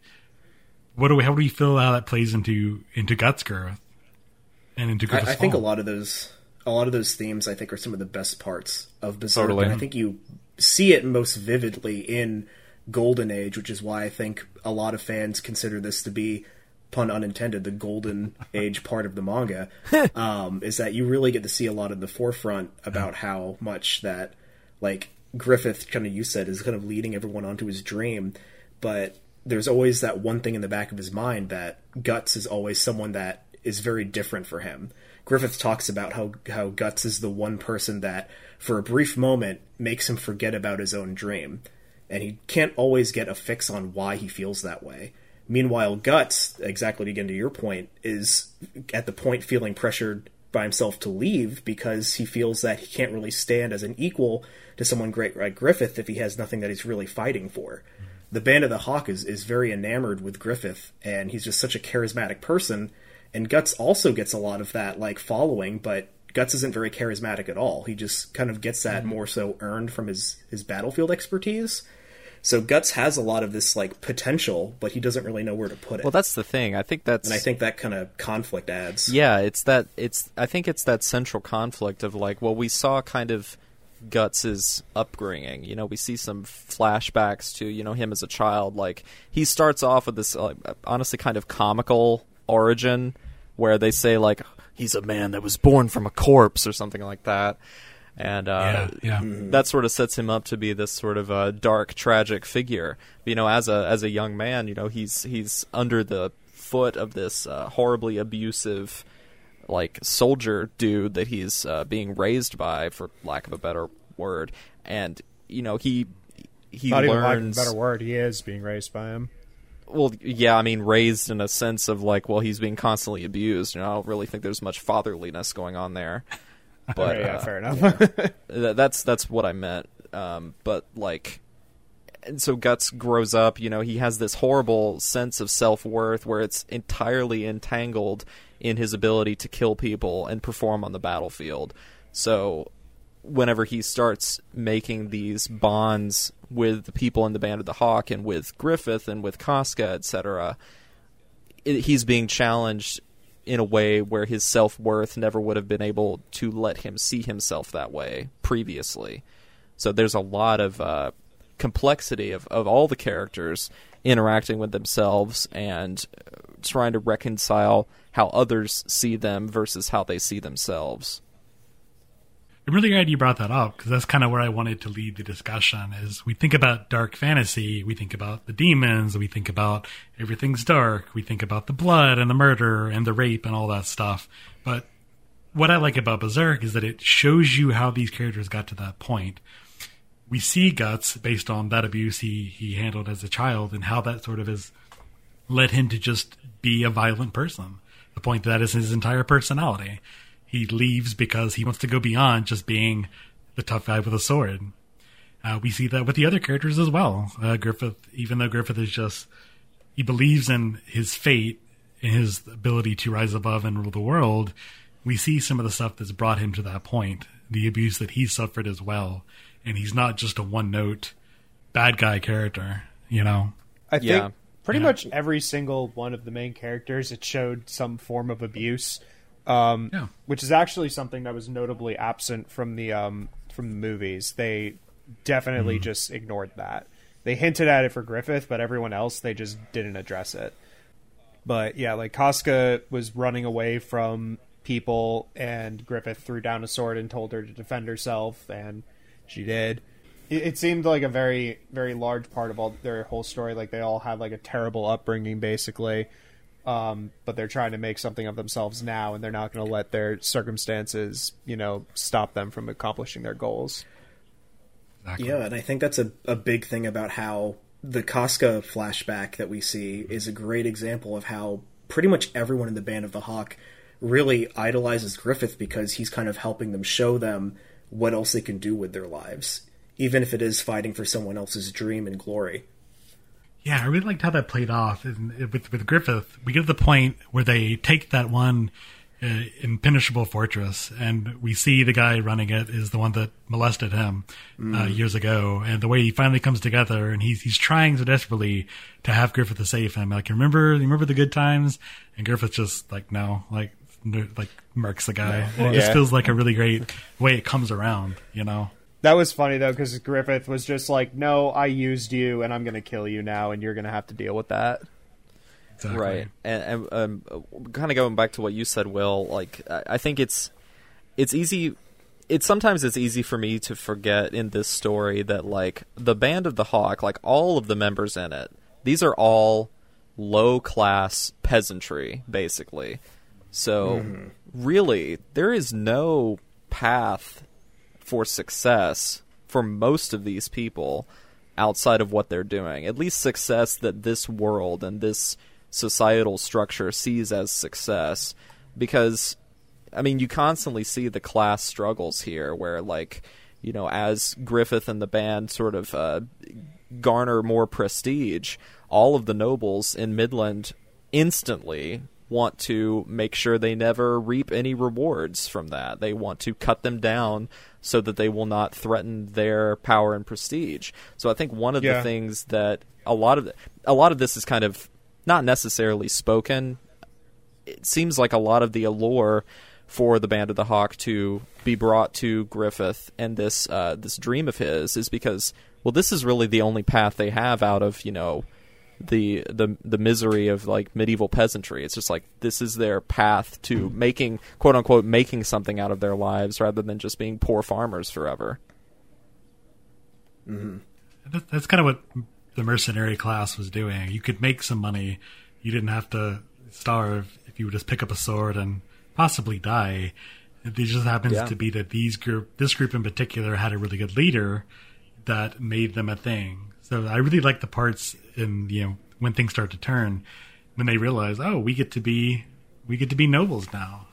it was kind of nice to have them you know, sort of reinvent Yeah. themselves uh, briefly. Unfortunately, That ballroom They were scene all like is one of really excited favorites. about it too. yeah. yeah, totally. No, I love the ballroom, the ballroom scene where Guts gets to dress the fancy collar, and Casca's like, good. "This dress Yeah. is so impractical. What if we get attacked?" Yeah. I don't want to constantly do do do comparisons to the 4C movies because I feel like we can kind of do all of that at once. But I, I feel Yeah. like that scene, I don't know, resonated a little bit funnier, a little bit more awkward in the 4C movies. So uh, I'll just I'll just drop that out there and, and leave that for now. We don't have to talk about it. Well, let's kind of let's go over sort of individually our our thoughts about the series. So, Ryan, what what the things we haven't talked about yet? What other things do you want to point out about ninety seven? Um, we pretty much have talked about most of what I wanted to say. Like, it it does a really good job of capturing like the important points of the golden age. Like Will said, it does cut out a bit in the middle, but golden age is really long, like really long, and they did a good job pacing it. They they emphasized the bits that needed to be emphasized, and overall the quality was solid. Like I thought that the Zod introduction was done super well where it's just like no music for a time and they're just like a bunch of people getting murdered by this supposedly immortal so- soldier which turns out to be true. Um and then they fight uh, Guts gets utterly destroyed. Zod sees the Behelit and freaks out, and then that kind of leads into like, oh, so Griffith is actually special, and this actual demon is afraid because he has a special necklace. Like, they they focused well, and I thought like that's probably because you know Miura was directly involved. Um, but despite it being like a 90s anime, the fight scenes were like better than a lot of modern shonens. I, I think that from a narrative perspective, this series like almost completely works for me within the parameters of this being one chapter in a much longer story. and by that I mean like it feels like the the the the the dramatic pacing of this show, like going from, you know, we introduce Guts, right? He's this kid with a chip on his shoulder. He meets Griffith and everything changes. He becomes buddy buddy with the Band of the Hawk. You know, years pass, they do some cool stuff. This big demon guy gets introduced, and like we learn about the Behelit. You know, all that stuff. You know, hitting these these notes, it feels like just around the corner of every story beat is another thing that sort of like nudges us towards the edge of something of some new revelation and i think stories that tell their stories in that way are just inherently a lot more interesting because it, it feels like every episode or two there's always something that sort of changes the status quo you know and, and we can see a lot of foreshadowing early on of what those status quo changes might be. Like whenever um, griffith eyes princess charlotte for the first time you know me even even having seen the the golden age trilogy first and knowing kind of how things go the I think the anime really communicates is like, oh, he is scheming right now. There is something Oh, that's yeah. going to happen. He's going to try and use this girl for something, and we can see it coming a mile away. Uh, same with the Nosferatu Zod fight of like we we encounter this big demon, and we see this this supernatural stuff for the first time, and it's just like, oh, we know something else is coming down the pipe. I think the show does a really really great job at priming us to uh, always be on the edge of our seat. Yeah. For sure. And I think some of that is because because of the first episode. Maybe because of that or maybe because I went into this already knowing the broad story beats. If this had just been a Conan style adventure, I don't know if it would have kept my attention as much, but anticipating the eclipse, anticipating the falling out, anticipating that Griffith was going to be the villain at the end of the day, I think that that kept me more invested than it would have otherwise which is to say nothing of the fact that I think that the uh, the Golden Age stuff did work out. I think seeing their different battles was interesting. I did enjoy Mister uh, Korowitz as a recurring comedic relief villain. I think that surprisingly did work for me. uh, Surprisingly, and uh, catching the little glimpses of their backgrounds and whatnot. I wasn't expecting to like any of that, but absolutely did. Of One thing. I kind of wish is I wish we had gotten a little bit. and Maybe maybe this happens in the manga, so manga freaks tune in. Uh, Do we get more context for some of the other band of the Hawk members that don't really get as much screen time? Because it seems like I was kind of hoping that this wouldn't be the case because it certainly was in the movies. A lot of the time, some of the band of the Hawk members like Corkus and Rickert and Judeau and Pippin they all kind of seem a little Greek chorusy sometimes, where they just kind of comment on the things that we're seeing, or they talk about like, "Oh, Griffith, he's such a great leader." Blah blah blah. Guts really seems on edge right now. You know, this sort of uh, again Greek chorusy kind of stuff, and I, I kind of wish there was a little bit more to that. I know we get more Rickert down the line, uh, likewise with. Um, well, mainly just him, really. But Yeah. is there Literally is- just him. yeah. Is is there is there more of that, or is this like a blind spot that is in the source material as well? Not necessarily. Like there are bits where you get a little bit more for Judeau. Uh, I think the anime does show a fair bit of it about it because Judeau kind of has this thing for Casca that he never pursues because he knows that Yeah. Casca is like very enamored with Griffith. But that's like kind of the most that we It's get. pretty downplayed, even that. I think. It it really is. The only time they really directly touched on it was when he was actively dying and he was Yeah. like trying to go to her and he's just like, "Did I protect you?" and she's like, "Yes, you protected me."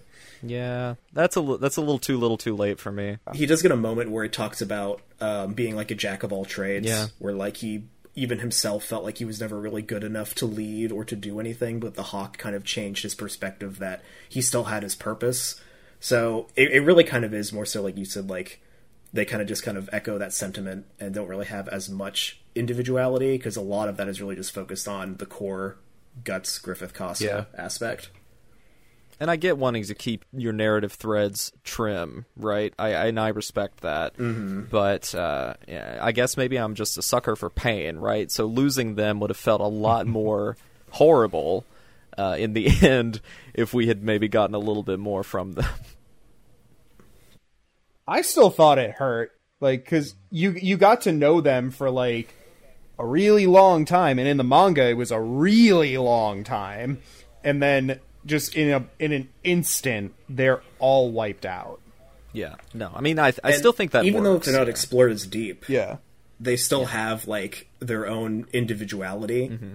and they have personality, which you can't really say for a lot of other series that have like these minor characters. like you know what type of you know what type of character Corkus is. He's the he's the naysaying asshole who just exists to get on Guts' nerves. yeah, he's the Corkus. Yeah, I couldn't remember that guy's name. I was like, is it Conquer? Is it Conquer. Conquer? What's that guy's name? Corkus was just having a perpetual bad fur day, man. I mean, Corkus is not really a better name if you think about it. But were we really in paying him when Corkus bit it? I don't Not think really. so. Corkus, Borcus, Dunkus. More like Dorcas. Oh, Yeah, got him. I gotta, I gotta stand my boy Pippin. We love a, we love a big boy on the Third Impact Anime Podcast. that he is a big boy. I remember the first time when I was watching um, the the movie, and Judeau kind of comes out of nowhere and, and is still alive, despite the fact that he's not alive for very long. I was just like, "Yes, Judeau survived. Maybe he'll make it." Oh God! Oh no! Not at, not at all. Mm. No.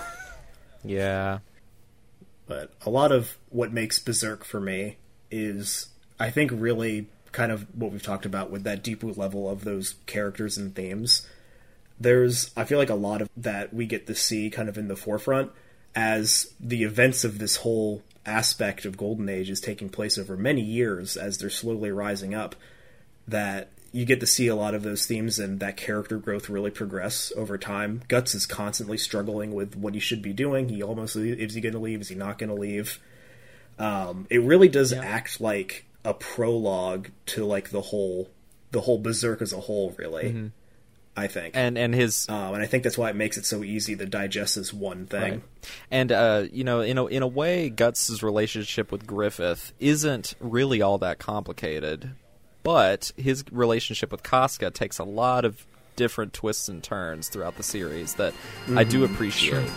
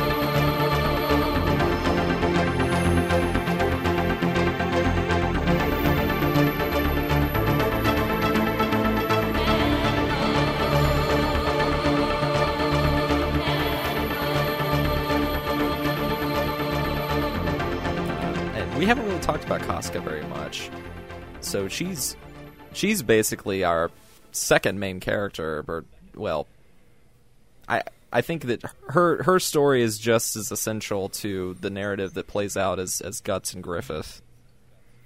It is, especially like towards the end of the war when she like really breaks out on her own and just shows how capable she truly is. Yeah, we, it kind of ties into the idea of the, the idea of the dream. So the point, unlike Guts, Casca does believe in Griffith. She's drinking the Griffith Kool Aid the entire time. She sees him as being this important person that even she, as a capable agent, unlike Corkus, unlike you know Judeau, unlike the other people, she's someone who has risen above and is still worshiping Griffith. Uh, she sees how important he is, and to see that sort of transition, especially as as Guts decides to leave, and she notices this, and she's she's completely confused. Why would you want to leave this? This is the man that's going to change everything. This is paradise. And when she realizes that she's living someone else's dream, she's following someone else. I think that's where things start to turn. And when Guts beats Griffith in that battle, she realizes how right he is to do that.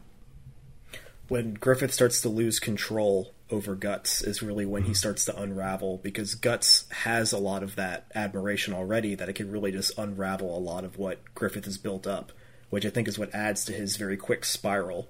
Because he, you know, when he first meets Guts, he's like, "You belong to me now. You're mine. Yeah. You're my property." Right. Right. Exactly. I think she realizes that, that at that point too. Like she has been property uh, to Griffith the whole time, the same way that all of the Hawk has been. And when she sees Guts break out from that, she's still a year later trying to free Griffith because she she has that belief that if she she just gets Griffith out, things will go back to like they were the way they were. That's her her sense of normalcy is tied to that person. And I think in that last chapter, when Guts comes back, she resists it. She's tore up about Guts destroying everything, really, and realizes, I think, that she has feelings for him. Maybe because of that? Do we, how do we feel on that? Because I kind of feel like, on the one hand, that it just felt, okay, this is a romance story. She's the female character. We kind of have to do this. I don't know. How do we feel about them getting together? part of me kind of feels like what we've talked about in sense of like kind of just guts being the one kind of showing her hey there's more than life than following someone else's dream mm-hmm.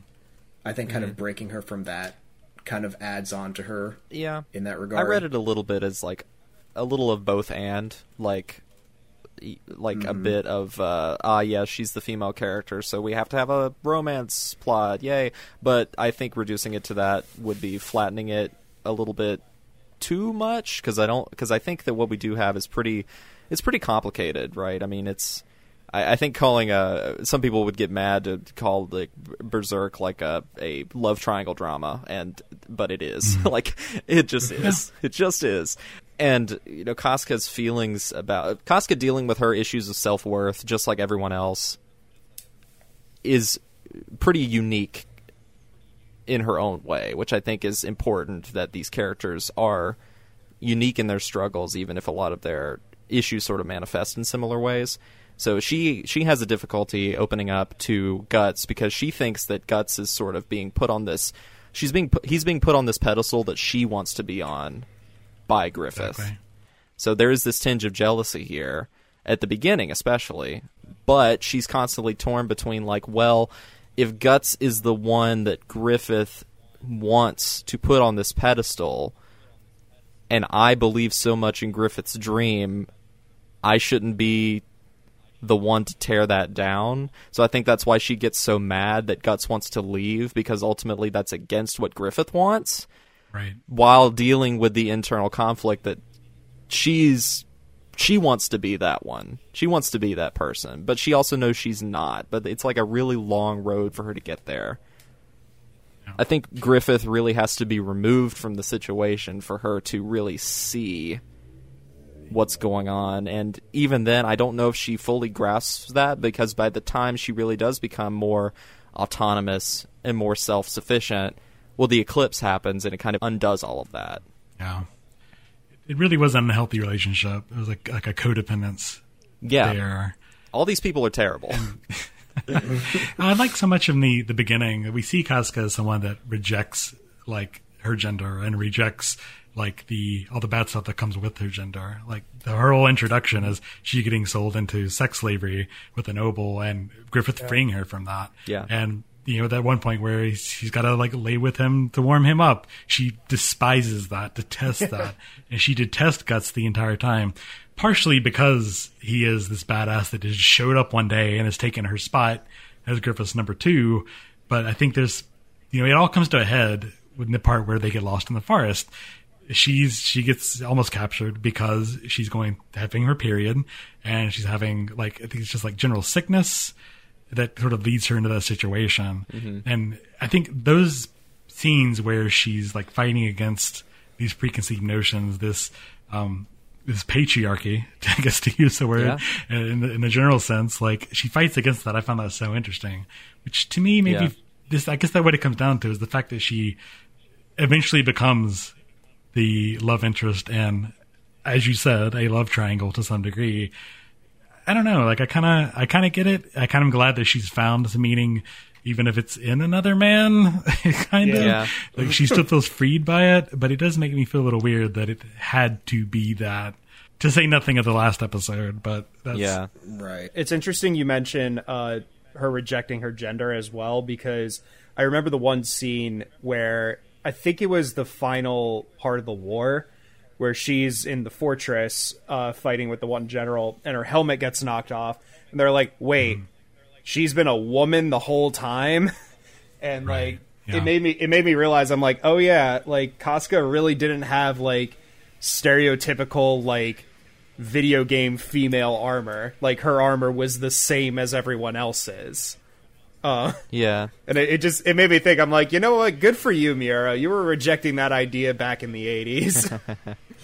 Yeah, I do think it was weird they gave her like pink, and there were some skirt like frills around it, which I thought a little weird, but whatever. I, I agree that it wasn't you know chainmail bikini bullshit. It was mm-hmm. More so, it wasn't obvious to like diegetically. It wasn't obvious to the rest of the world that she was a woman because she was just a badass, and they were like, we have to kill them because they're killing all our soldiers. Not, haha, woman weak, we kill woman. It's like, no, she she earned the bounty on her head. But still, you know, and, and this is this is part of what I'm fascinated by in the writing. It's just like uh, Casca is constantly dealing with the fact that yes, she is a woman in a man's world. Like very literally, not saying that in a colloquial way. It's just literally what is happening in front of the screen and Miura and the scriptwriters do not shy away from confronting that basically head on. Like lots of horrible things happen to Casca simply because she is a woman and uh they also deal with the realities of what it's like to exist as a woman in reality, which includes having your period. And if you're a woman warrior on the battlefield, that's it. It doesn't. It just doesn't go away. You have to deal with that. Yep. So I think that it's quite fascinating in in the ways that they allow Casca to basically embrace like she's not just another guy that happens to be a girl. They like completely embrace her femininity and they work that into how she is perceived in the world and how she is treated by others and how she sees herself. it adds a another whole layer to her while everyone else is kind of you know the lower class Yeah. fighting for the hawk but then she's also dealing with that aspect on top of everything and still becomes a compelling character True. that i think is handled pretty well at this part of the It would have been really it would have been really easy for them to just be like to write a character that is a female warrior and maybe some snide remarks get thrown at her every now and again, but that's basically the extent of her femininity. It would have been really easy to do that. I think we can all probably think of examples of that. But they don't. They mm-hmm. decide to make her complex because it would be complex. It is complex. and you see a lot of like berserk is known for having a lot of that more like sexual type of violence Oh, and yeah. aspect scene and everything and i think for the most part minura i think tackles it very well and depicts it like tastefully as as weird as that is to say especially in kind of this this this uh, golden age aspect of Golden it. Age is definitely the most tame of the arcs when it comes to like nudity and stuff like that. I mean, I mentioned the very first panel of the series is Guts going to town on his succubus. it is. It definitely has. It definitely has those moments, but I think at the same time he does a good job at you know taking these traumatic events that are happening to these people and showing how it impacts them. It's never like just for shock value or for like the plot. Like it actually, those characters take it with them and they kind of carry it through everything else that's going on. And you know, a lot of that is, I think, is something that's difficult to tackle in media. And I think Berserk does it in a, in a more well fashion than you would expect, given its reputation. Right. Right. And I guess it kind of goes down to like that that final scene is I guess what also hurts that we don't see more Berserk, uh, the the TV series that is. Uh, I mean, straight up when Femto is born, the first thing he does is rape Casca in front of Guts, and it's it's a hard scene to watch. But when you see what's happening there, Femto is looking cut straight in the eye Yeah. the entire time. It's very much a power play, and it's like Absolutely. I've taken your friends, I've taken your loved one in front of you. You're being held down and and gored by my demons. Like on the one hand, I hate it because Sakazaka is such a strong character. I hate that the fact that they kind of in a way have reduced her to being the female character. On the other hand, they built her out to be this, this thing and to see Guts see his his good friend like destroyed in front of him. It, it's painful to watch, and so much of it's easy to put Mars attacks aliens on the screen. It's so easy to put just a couple horror movie references, but when you see everything come together, it's you know it, it it's hard to not compare it to, for instance, End of Evangelion, where so much weird shit is happening. Yeah. uh, the very horrific sexual imagery is happening on the screen. Very similarly here, it, it put like a, a really like pit in my stomach to watch a lot of that Yeah. because of how just Yeah. I mean, it, bad it feels. it it hits in the horror even on its face value. I mean, that's that's for sure.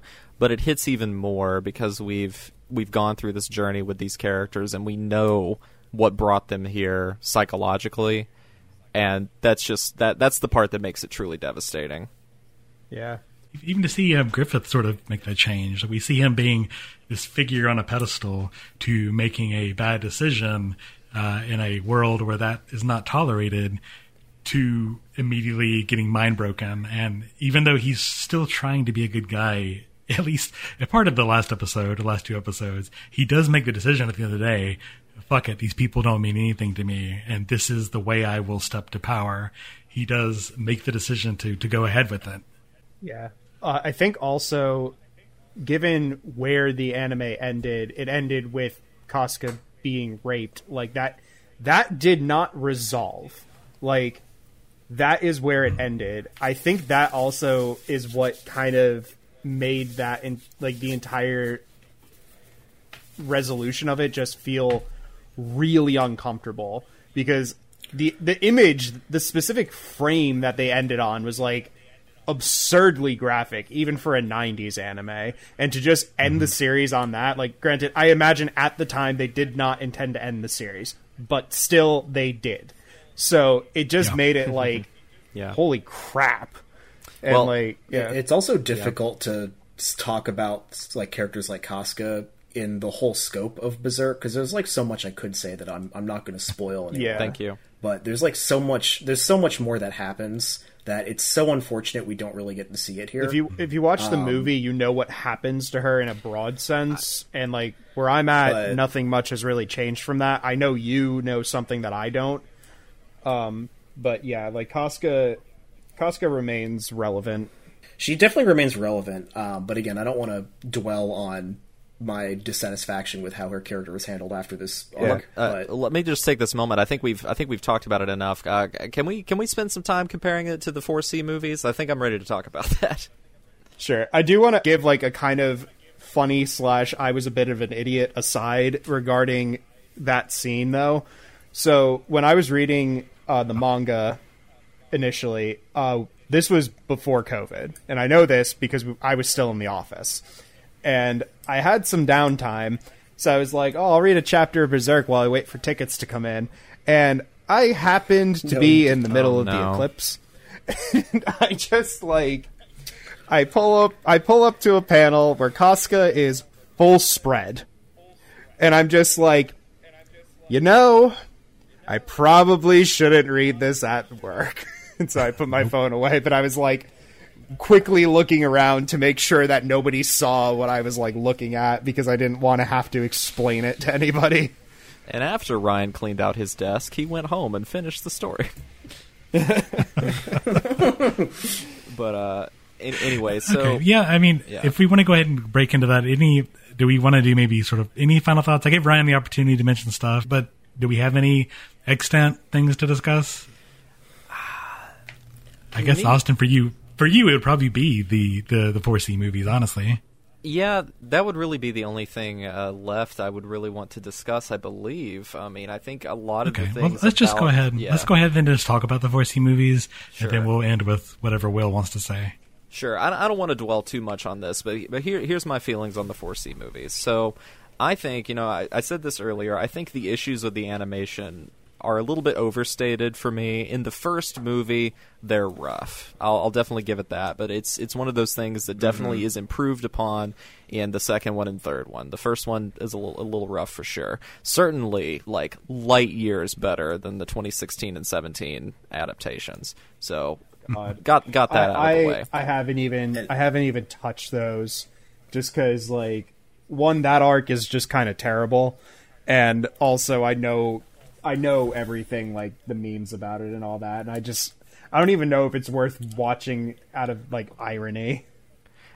And just for the viewers' benefit, the the anime that came out in the 2016 and 2017, it's two seasons and it adapts arcs past the Golden Age, whereas the movies by 4C are is just essentially go- going over a Golden Age again.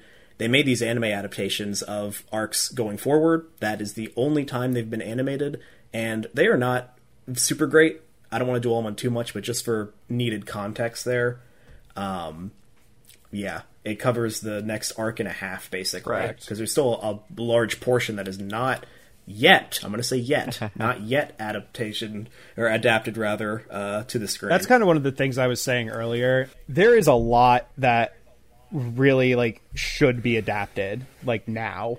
Like somebody somebody should try again with a better studio and just adapt I honestly start from the beginning. Just start over, go forward and like adapt the entirety of Berserk because Maybe it's, they should just let 4C do it anyway.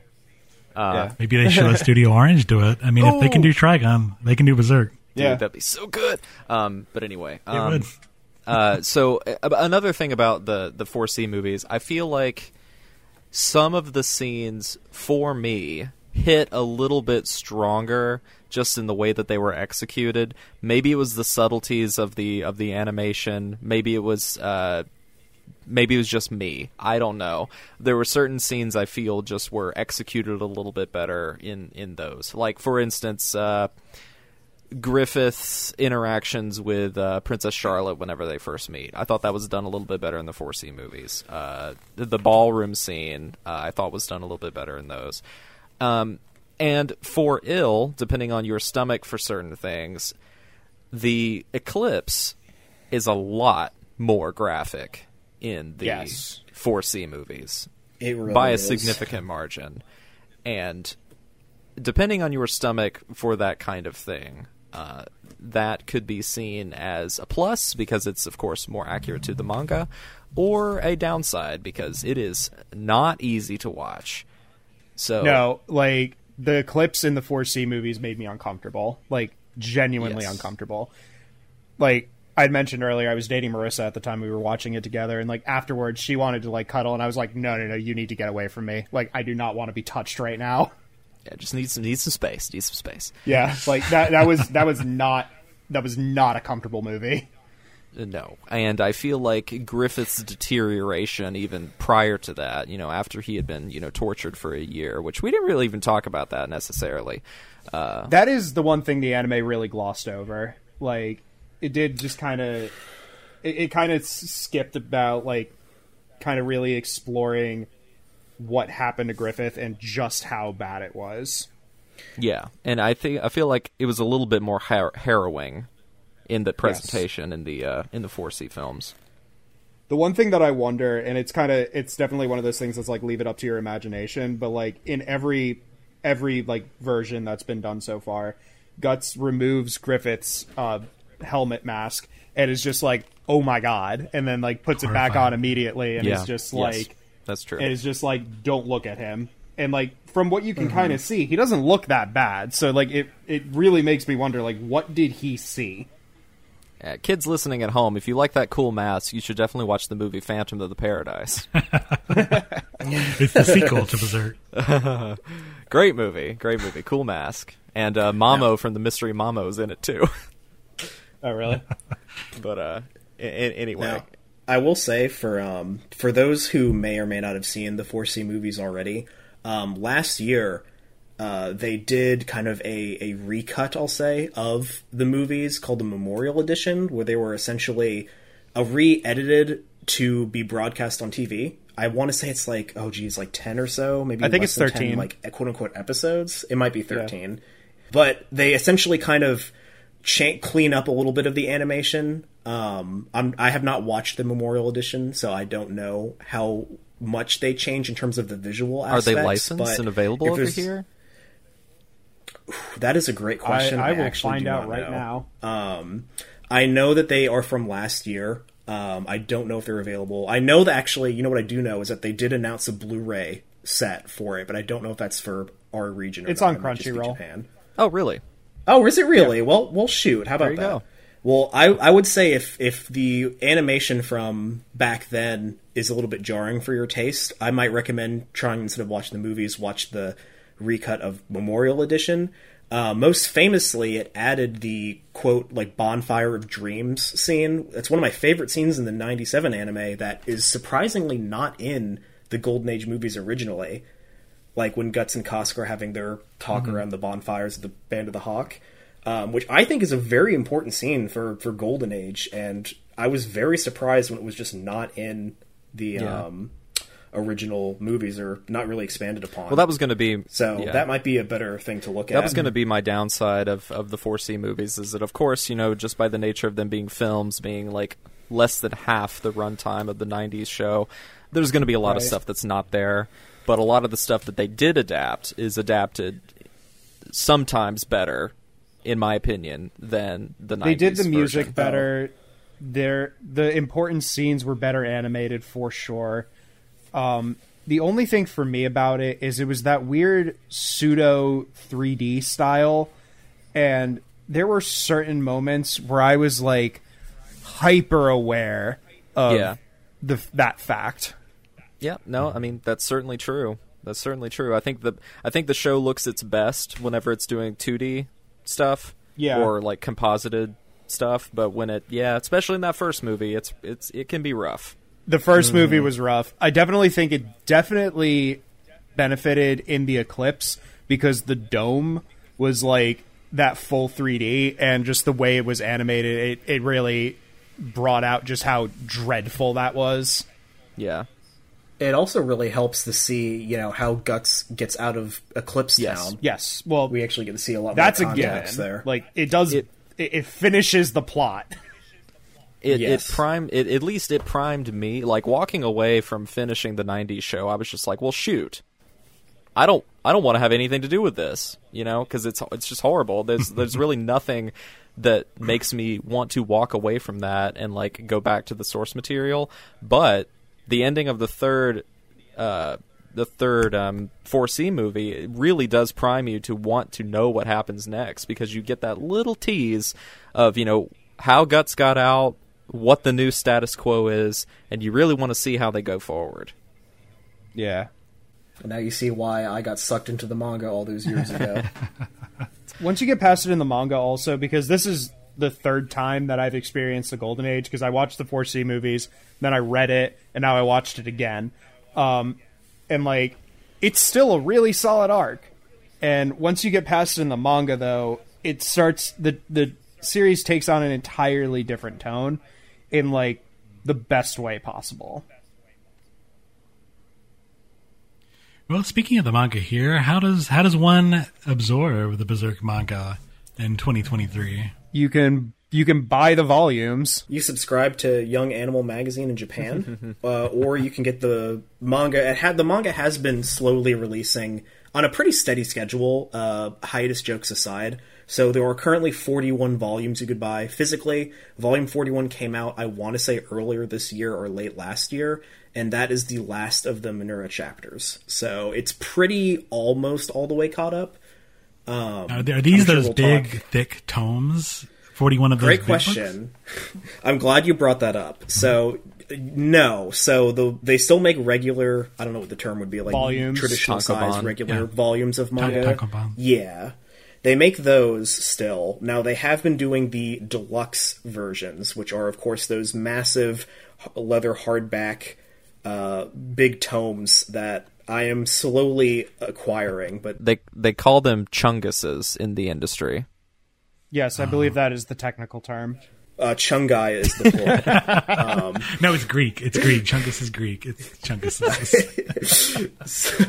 So those have three volumes per. So if you buy the first Right. uh, Chungus of Berserk, it has the entirety of the Black Swordsman arc in it, and then Chungus Two is the first three volumes of Golden Age, etc.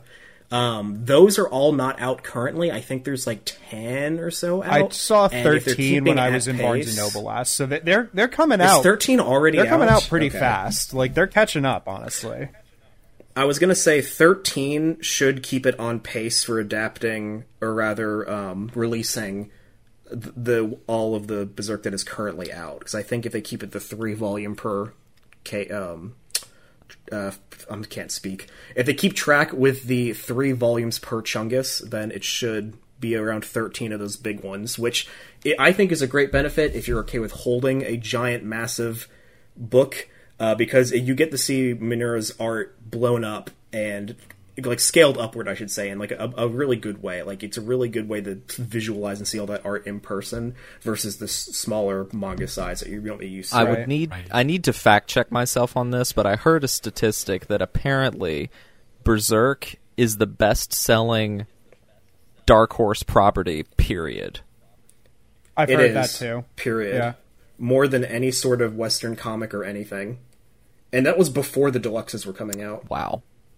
Well, what about digital? How does uh, one such as myself who doesn't appreciate tree pulp, how would a digital nerd like me? Well, local library. so to be completely frank, I mentioned earlier it was the I believe the Skull Knight forums. Um, they post a lot of information with chapters and just Berserk news in general. It's a very active community since like the '90s. Okay. um, Young Animal's website actually, this is like as of like a couple weeks ago, um, have released like all almost I think almost all or all of Berserk for free to read on their website, but it is in its non-translated Japanese form. Right. Um, but I thought that was pretty neat. Pretty sure it's on all your major digital storefronts as well. Like if you wanted to get it on Kindle slash Comixology, I'm pretty sure you would be able to do that, or Google Books, or what have you. I don't think it's I don't think it's I hard it's to find. on. Uh, yeah, probably. Well, let's go ahead and talk about the manga um, from this point on. As we discussed, Miura passed away a few years back. I know there was some talk about continuing it, not continuing it. What what what's the state of the future of Berserk? Yes. So Berserk, when it was being written by Miura, um, he passed away when chapter 364 was the most recent chapter. Or rather, that was the last chapter that came out that he had written. And after his passing, there was a good, I want to say, year of just no news. There, in the fandom, was a lot of buzz of, oh, is Berserk going to continue? Is Berserk done? Um, as, you know, I'm not, again, I'm not going to go into spoilers, but the last chapter that he released is definitely not an ending to Berserk. So there definitely is more to the story from where he his last chapter was. Um, for a long time, there was a lot of debate on what was going to happen, a lot of radio silence, and then a while ago in 2022, they announced that Berserk would be continuing, and the way it was going to continue was going to be uh, essentially Studio Gaga is the name of the studio that of Miura's assistants that helped him with creation of the manga. So that studio is still working on it, but it is the Berserk project. I'll say is now being supervised by um, Koji Mori. Um, Koji Mori, I don't think is very famous in the West. Um, he is also like a, a manga artist. Um, he has more notably been very good friends with Miura for like his whole career basically. They both kind of got into the industry around the same time. They're like best of friends. A lot of interviews in Young Animal from Miura also either mention or also Mori does interviews with him. Uh, most famously, Mori's the one who kind of told the initial story about him and Miura playing Idolmaster, which um, kind of started that whole meme. Uh, Miura never was a huge Idolmaster fan, but the internet does what the internet does when hiatuses are in season. Of course. But anyway, um, Miura, uh, since his passing, again, it's Mori who is taking over, and Mori has said uh, in the announcement that he is going to be continuing the adaptation of Berserk. Of course, he is only going to be making chapters and content based on things that Miura told him in person physically. Like he's not going to embellish anything. He's not going to add anything. He's going to make it as true to Miura's vision as possible. Right. um, which I think is probably the best possible course of action for Berserk to continue because you have him doing it, his like best friend supervising it, and you have the his assistant studio who's been like helping draw and fill in and detail all of the manga for many years be the chief illustrators for it. And they have released a couple chapters since then. I think as of this recording there's like five or six chapters that have come out. And it still looks like berserk.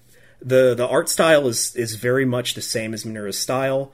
Um, where the manga is right now i can't really comment on how people feel about the plot because berserk's in a really weird spot right now plot wise. But anyway, how do you feel about it? Without spoilers, I think it's totally fine because Miura sadly passed away at the very end of an arc. So it's kind of a rough situation for Mori and Gaga to be in because they have to wrap up this arc in a like because big things are happening at the end of this arc and now they have to enter the next arc mm. which mori has said should be the final arc of berserk really but we we will see so the we end is in sight dang Miura said in an interview a handful of years ago uh, that Berserk was already more than halfway done. Okay. okay. But I don't know if that's like an, an Oda situation of, yeah, One Piece is totally like yeah, 80% done. Oda said that when so. One Piece was on like chapter 800 and everyone was like, okay, dude, do you have any idea? But like, yeah, Miura, I, I definitely yeah. would believe him way more than I believe Oda. For, from what I understand, that's the only time he's commented on the status. I could be wrong on that, but from what I've read, that's the only time he's been like, you know, where mm-hmm. how close to an ending. Well, even then, you sort of these these folks have they have to operate based on the information they have. You know, if if they want to, you know, as they say, make it as close to what he wanted as possible, then the only thing you can do is sort of take what he said seriously. I mean, and, exactly. and do the best you can, right? So like you wouldn't want to continue because like the further the more they make, the further away they're going to get from anything that he may have dropped as a hint for where he would want to go. So I think even if he hadn't said that, it probably would have been a good idea to just make this the final arc of Berserk anyway, just to like, you know, wrap it right. up in a in a in a somewhat swift, reasonable way so that they can, you know, put a bow on it, walk away from it, and be like, "We did the best we could do." There you go. That's just kind of the thing. Also, is like I feel like his apprentice is going to respect like the legacy, so he's not going to oh, like course. milk it for everything it's worth. So I don't yeah. really, I, I thankfully don't see that being a problem. As a as someone who's been following Berserk for oh geez, like almost 10 years now, which I know is not a lot compared to most people who've been following Berserk manga forever, but it's been a huge aspect of manga and anime fandom of my life.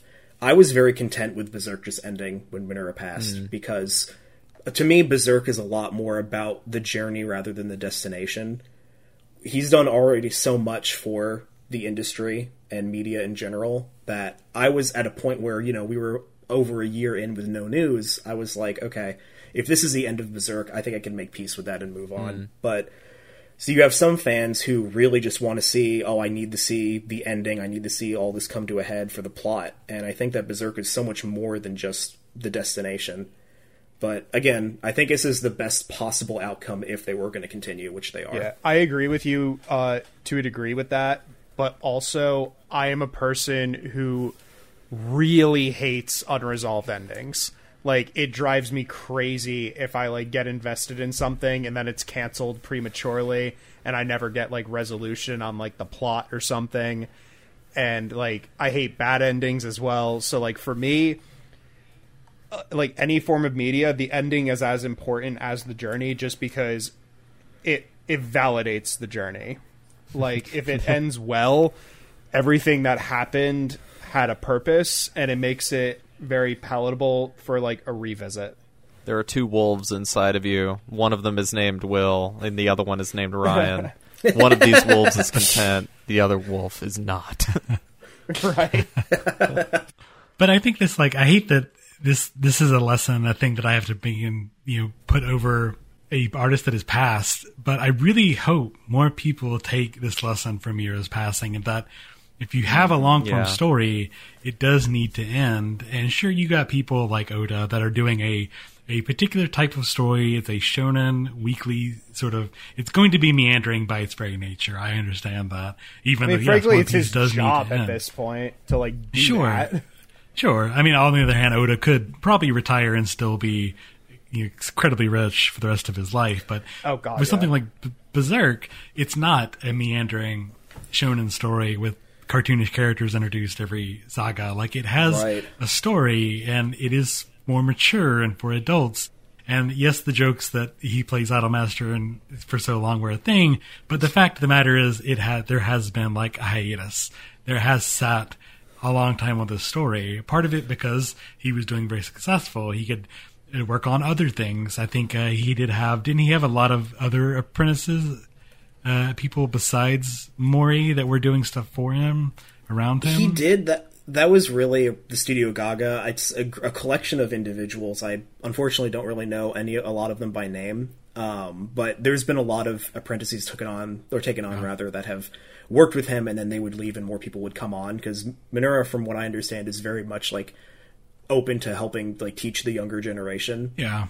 Well, that's really he has awesome. a really good relationship with his uh, with his assistants. There are some creators that aren't quite so uh, that aren't quite so nurturing to the future generations. Miyazaki, but uh, it's uh, great that uh, uh, Miura pays that forward because you know he was that was done for him whenever he was young. You know, he working with his hero Buronson and uh, uh, the other gentleman whose name I forget, but that that's that's really good to hear. Right, and that I appreciate. But when you see somebody like, for instance, George R. R. Martin, that in the middle of his epic saga struck it struck gold, and he just is he's sitting on Winds of Winter for what?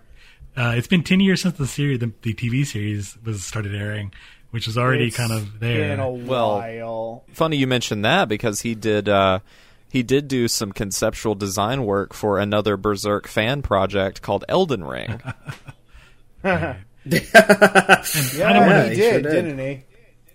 No, yeah, that's the thing with Miura too is that like he didn't really do a lot of like huge side things during Berserk. Um, he of course was like supervising other Berserk content, but he did announce like around 2015 or so working on another side uh, manga um, called Durakai, Duraki, something like that. Okay. Um, that he famously is storyboarding, but mostly Studio Gaga or the ones who were like actually producing and making the art for that. So fans were very like, "What are you taking time away from Berserk for to make this new manga?" but it was very much so like him, you know, doing a lot of the planning, and then the Studio Gaga was actually like physically drawing and making everything for it. I think is a way that kind of helps show them more about his art style. Is kind of what a lot of fans were thinking. Yeah. Right. And to be clear, like I don't want to be the guy with a whip in hand, you know, hitting these people. Get back to work. make my content for me. I don't want to be that. If they want to take a break, if George R. R. Martin says, "Fuck it, I'm never writing again. I'm just going to live in my theater for the rest of my life," Yeah. that's perfectly fine. If Miura said, "You know what, I'm, I'm always reminded of that one little Karibo sketch that he did like probably a decade ago. But basically, it was his response to like it was basically just anytime he was doing something in his actual life. This dude would just like pop up from the toilet and be like, "Why are you peeing when you could be making new episodes?"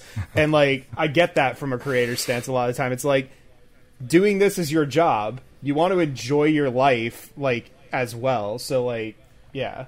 Sure, like I don't want to be the guy that, that is popping out of Miura's toilet telling him put down the Idolmaster. But on the other hand, if you have a work and your work is a saga, like you said, it has to have an ending, and it's going to have an ending whether or not you want it. If you pass away, I, I'm sure Mori knows broadly what Miura wanted, but I guarantee you, from up above in heaven or the eclipse or whatever his soul now resides, he's not going to be completely satisfied with the way Berserk ends because he just I, again I don't want to put a blame on him if he he wanted to take other time. I wish I guess in the case of Miura, in the case of Martin, in the case of other creators, I wish they would be more honest with the fact that they are not going to be around forever.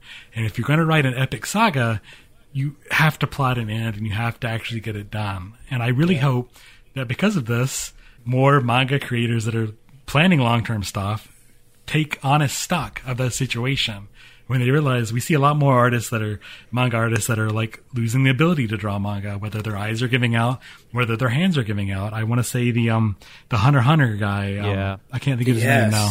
Like he's he he's trying to come back to do more Hunter Hunter, but he can't because his hands are are hurting, are in immense pain. And it's kind of like I, I understand that, and I wish them the best. But if you're telling a long form story, you do have to take into consideration some of that in the case here. And I feel like that is sort of the tragedy at the end of the day of, of Berserk. The series is yes, you don't need to read the entire thing to get it. You can just watch the TV series. You can just watch the movies if you want. You can read the manga. It doesn't, like Will said, the, the destination is not the whole point, but it is a part of the point. Correct. And I something I really hope that people take away at the end of the day is that you can't just be like Miura in that sense. You have to plot an ending and be realistic about achieving that ending. Yeah. And just a real quick aside to say regarding the hiatuses of Berserk, which have become a huge meme, um, I think a lot of it really is just because of his strict attention to detail. Mm-hmm. Like the art in Berserk and the panels of the manga are are so intricate and beautiful that even with his frustrations of switching from like traditional to digital art during the time of Berserk, there's a famous story where um, he got kind of yelled at because he was literally going pixel by pixel when he was drawing wow. the all the intricate details. That's the thing about his art, though, is you can tell that he puts that much detail in it. Like you and I have been talking about it on the Discord for a while, but like we I, have been reading again, and if you join our Discord, you know, shameless plug number eight, I think, um, you'll see like Will and I have been sharing panels from Berserk, and like the greatest thing about reading it is anytime you get a double page spread that is just this beautiful piece of art. And like anytime I come up on one of those, I will stop and just like soak it in for as long as I can possibly stand. there really isn't anything like it, and especially where Berserk is in in its second half, basically. The again, no spoils. Yeah, but a lot of the set pieces and art is and what's going on is getting more complicated, for lack of a better term. And I think his you know dedication to that is why, or a reason as to why the release kind of slowed down a little bit after time. All right, well, we're going to take one last quick break here and come back with our final thoughts.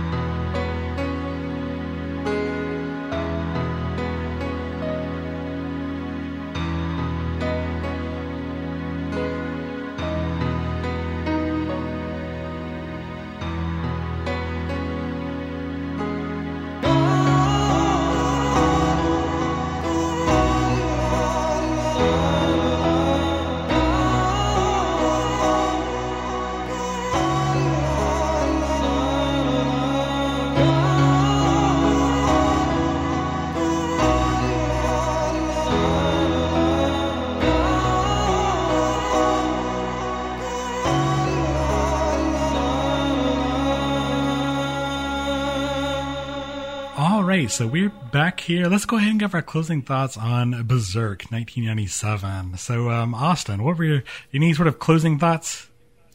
I'm extremely grateful that I was able to have an excuse to sit down and watch this 90s show because it does have a distinct flavor that's different from the way that I've consumed Berserk in the past, you know, most specifically through the the 4C movies that for some reason I watched twice. Twice? Why did I do that to myself? Anyway, uh, because I love lush '90s peak digital, uh, excuse me, peak cel animation stuff, and this is uh, a treat for that. I mean, it's not it's not the most beautifully gorgeous uh, animated thing out there, but it is when it's when it's pretty, it's really really really pretty. And I think it's a great story. The characters continue to be compelling to me, even this being my third time that I've consumed this particular arc. And as painful as Berserk as a series overall can be, with some of its really, really harrowing subject matter, I think it's um, truly fantastic. It's a, it is a one of those, it's a classic for a reason things, and I'm, I'm, I have a renewed energy to want to try and move forward with this story. I've the furthest I've gone is maybe four episodes into the 2016 show to the point where I thought, well, this is not great, but if this is what I've got, then maybe I'll go for it. But, you know, I say all that having not actually finished it. So maybe I didn't like it as much as I was trying to. But I would like to continue with the story. I do have the Berserk and the Band of the Hawk PS4 game, which apparently adapts a Yeah. considerable portion of the what is it, the Millennium Empire arc. Yes. Yes. It's Conviction Arc, then Millennium of the Falcon Empire. It has like so like many that. translations. It's like Millennium Falcon. Yeah. Millennium Falcon. Wars? Yep. Uh, The, the, some translations call it the Millennium Falcon, others call it the Millennium Hawk, others call it the like the glistening hawk. It's it's Ooh, so glistening. many different translations of that Yeah. one. When when Han Solo shows up, that's when you know it's the next arc.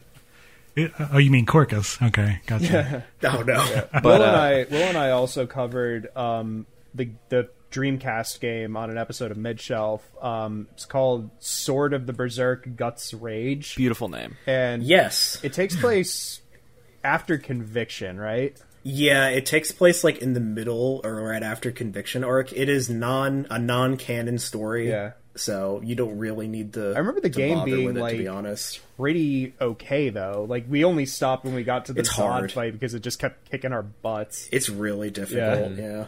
But yeah, I do have that game. I know it adapts uh, a considerable portion after the Golden Age, but I and I and I do generally like uh, Dynasty Warriors Musou games. Like last year, I beat uh, Hyrule Warriors. Thought it was a blast. Played some of the Gundam ones. Played some of the Dragon Quest ones. I like those games. So I guess that's that might be what I go for next if I don't get regular access to the manga. But since I already have the game, that's probably going to be in my future soon. Yeah. I think I need to go back and play that PS3 game as well. I, I didn't have a PS3 notably, but uh, I think I, I I did like a lot of the Dynasty Warriors aspect to this. Series. It's on PlayStation Yep, 4 as you can. well. It's Oh, okay. it's still available digital download, and I think is it on PC? Um. Yes. Oh, it might be. It I think it was is, on actually. Steam. Is it? Oh, okay. That's probably how I'll check it out. I Yeah. just uh, the uh, the physical PS4 just got a re-release, um, which is great because that game was so expensive for like such a long time. Mm, that's um, so if you if you want it, you can actually get it. cool. All right. Well, Ryan, what are your sort of closing thoughts about Berserk 1997? Um, I pretty much said it all already, but like I really enjoyed it. Like I definitely think if this is your first exposure to Berserk, it's a really good exposure. And but I also I'm gonna join Will now in telling everybody who will listen like you should absolutely read the manga because it is one of the best mangas I've ever read. And I, I I've read like god tier manga. Like I've read all of Naruto, man. Good. Wait, hold on. A manga sommelier, if Hold, you will. hold on a Yeah. second. Is is Naruto Man different than Naruto? Um, yes, uh, Naruto Man is the Chibi spin-off starring Rock Lee. Nice. Sounds Uh, cool. It's Naruto Mon. It's where they catch them all. It's like Anpanman.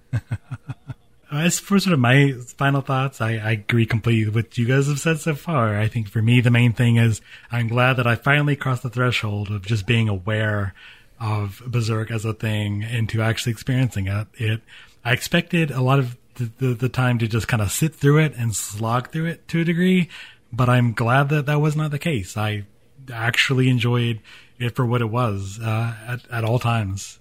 Um, sh- could the things be different? Could pacing be different? Could have they taken some time in other ways better? You know, the depiction of uh, you know, some of the characters kind of not great, sure, but overall, I think it holds up very well. There, of course, is a big old content warning with some of the, the things that we see and that exist also continuing in the manga from what I'm aware of, of course, so be aware of that. But absolutely worth my time, and I'm I'm glad we did this. Yeah, me too.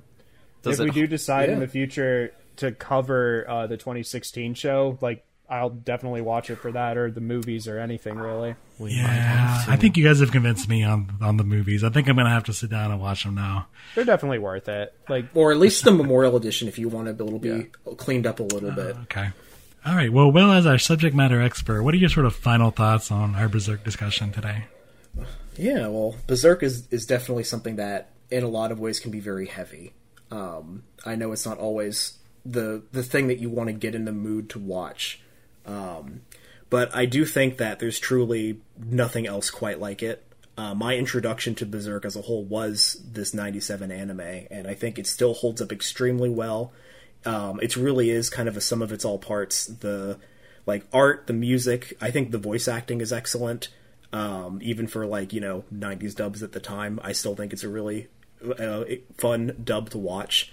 Um, a lot of it is kind of what we've discussed just in terms of you know this. It, Miura has said in interviews before that Berserk at its core is kind of a, a, a human story, and he always tries to think about like what the characters would do in these situations based on everything they've been through.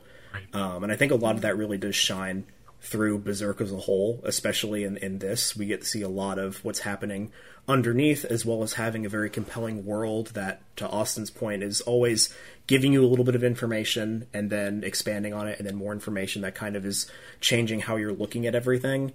Um, Berserk is, it's again, it's just a lot, but I think in a great way. If anyone's ever interested, I think the manga is a very good way to go as well to read it how you can. Yeah, the the '90s anime I think is is the the best over the movies, honestly. But the movies do have a lot of their pros too. So kind of whichever way you tackle Berserk is, is a good way. to I'm looking It. forward to the pull quote on the back of the memorial box set where it just says Berserk. It's a lot from Swoosh Bear on YouTube. it it I it really is, and like there really isn't anything like it. I don't think like in terms of uh-huh. like even though it is like kind of the the granddaddy of dark fantasy, like it's more than just that. Mm-hmm. It, it has so much heart in it, alongside these fantastic designs and art with it. Too. if you like those Dark Souls, if you like those Bloodbornes, if you like those Elden Rings, like me, you will enjoy Berserk. They are pretty dark. All right, so let's go in reverse order. Will, what is your sort of one favorite, one iconic scene from this series? it's so hard to pick just one, and I know everyone's going to say the same exact thing. Um, I kind of want to pick two, but I'll pick one to, to save y'all. And if nobody mentions my second one, I'll bring it up briefly, maybe. Okay. Um, I'm gonna just I'm gonna probably just say the bonfire of dreams is my favorite scene when Guts is really finally having someone to speak his thoughts about when he's talking to Casca about Right. what it means to follow a dream and how he has to find that for himself and a lot of those major themes of Golden Age about purpose. Um, and though could, with the Guts theme playing too, I think it's really just a big culmination of everything that's kind of happening thematically in this show, kind of especially coming to a head. Um, and it's great. It's it's very iconic for a reason, and I think that's probably my favorite. As for myself, I, I'm glad you mentioned the guts theme because that's as another that's mine another another episode rather. The the point where we first see him join up with Griffith and he and Griffith have the fight and he loses. It plays the guts the, the song guts from the OST the first time we hear it, and that song is is very emotional and that that that simply that song playing in the background, even though that's the scene is just kind of set up, it made me realize that I'm watching something special. That was the point where I, you know, uh, metaphorically leaned forward in my chair. you know, I went from seeing a, a, a 90s anime, whatever, by the Pokemon Studio to holy shit, this is going to be a thing that I'm going to love. Yes. And just, that will stick with me. As simple as that scene was, because of the Hirasawa music, really made that pop. Yeah, like the music for me as well definitely made this like a memorable show. Like and that's I feel that way about music in general. Like if you have a good soundtrack, it takes something that has a good plot and makes it just it goes from good to great basically. Um, and like I've said that a lot about video games. Like I don't listen to a lot of like modern video game soundtracks because a lot of it is like atmospheric. No, I want something that's going to be an earworm that I'm going to be like thinking about like while I sleep, basically. And that Exactly. Berserk literally did that. Like Guts Guts theme played in my head like rent free for like a week after finishing this show. I think a domestic uh, U.S. based uh, vinyl press company did release the Berserk soundtrack on vinyl not too long ago. I think that was Mondo. That sounds that sounds familiar. I want to say Mondo, but for some reason I don't. I'm really not sure. Maybe. I know what you're talking about though. That definitely does sound um, familiar. Yeah. Well, what was uh, what was your number one scene, Ryan? Is that was one of those endings with the gut themes? No, actually, um, my number one scene was definitely the um, the Zod fight, just because I really liked the progression of it. Like, even though I knew exactly what was happening because I I've been here before, um, they did a really good job of just showing Band of the Hawk are straight up against something that they've never faced before, and they're probably not coming out of this one okay. And I, I forgot how almost not okay like that was. Like they lost. Like they only they only got away because Zod let them get away. Like it, it was just a very. it- it's one of my favorites. Like anytime I'm watching anything with it, just Zod is one of my favorite characters in general, and um, that fight was just very well done, especially in terms of '90s animation. Interesting. Austin, what is your number one scene? Well, unfortunately, I think the scene that will be severed into my mind forever is, of course, the scene where emaciated Griffith, at the cusp of the uh, the eclipse, is holding the Behelit in his hand, and it's that beautiful sort of mid shot where he's like kneeling in the pool of water. You see the eclipse about to begin in the in behind him, and he's just holding it. I think that particular image is just so striking, just like the the composition the the desperation, the, the the intensity of the moment, uh, the the the feeling of dread that is that is so palpable. I think that particular scene will be something that I think of often whenever I think of Berserk. Um, I don't really. I mean, I'm not going to do two because nobody else did two, but I'm just going to say that one. That's that's Yeah. the one that I will think of whenever whenever I that think scene, of Berserk. by the way, I'll try to find this so we can include it in the show notes. But there is a meme of that with the screaming cowboy for when the Behelit wakes up and just screams. Uh, it's- somebody yeah, it's kinda like that. funny edit of that. it is yeah. kind of like that.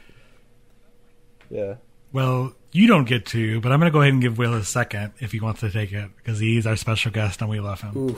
So my second favorite one is very similar to Bonfire, where it's when Griffith is talking to Charlotte about mm-hmm. what it means to have a dream from his perspective and how he sees no man as his equal if he doesn't have any sort of ambition or anything worth fighting for.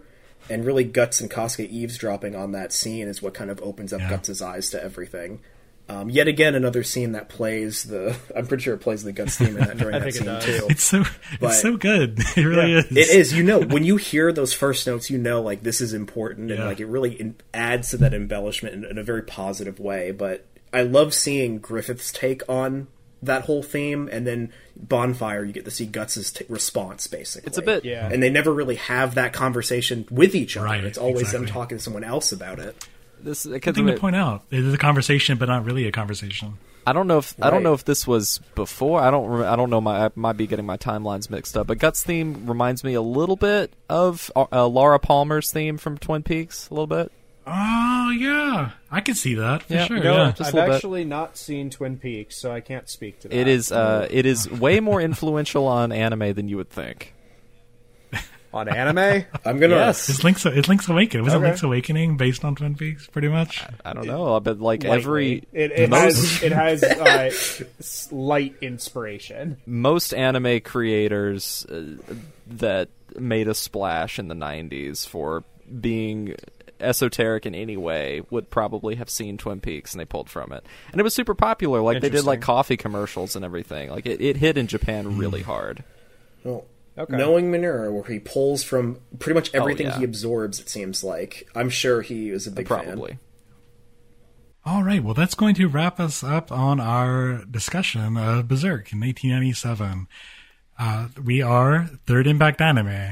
Particularly, we are the, the God Hand of Anime podcast, if you will.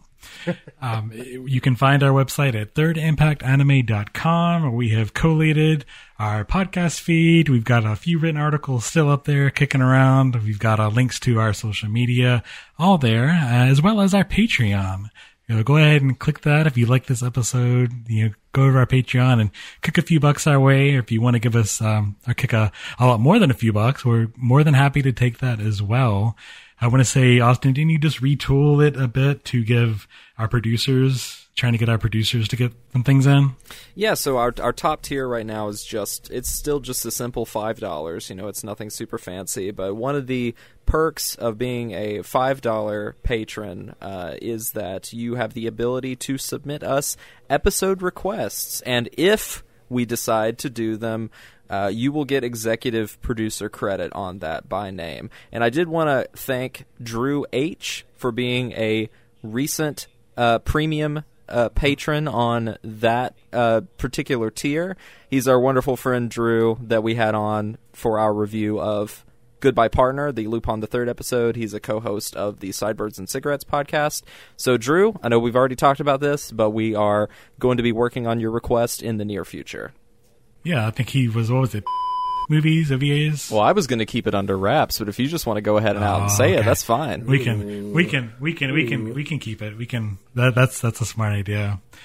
And I think joining Drew is isn't our uh, other one isn't Abby our little Discord troll. Ab- Abby P. Yep, she's another uh, patron at the producer tier, and we're working on her request as well. Wasn't her request initially Beastars 2? Well, that's the thing, right? Oh, that's right. It was. It, it was going to be, but then uh, at the time that she submitted the idea, it was like we were already working on it, so I didn't think that was fair. Of course. That's yeah, absolutely. Yeah, if you if you liked our discussion today and want us to talk about your favorite thing, go ahead and kick us five bucks, and we might or may not, depending.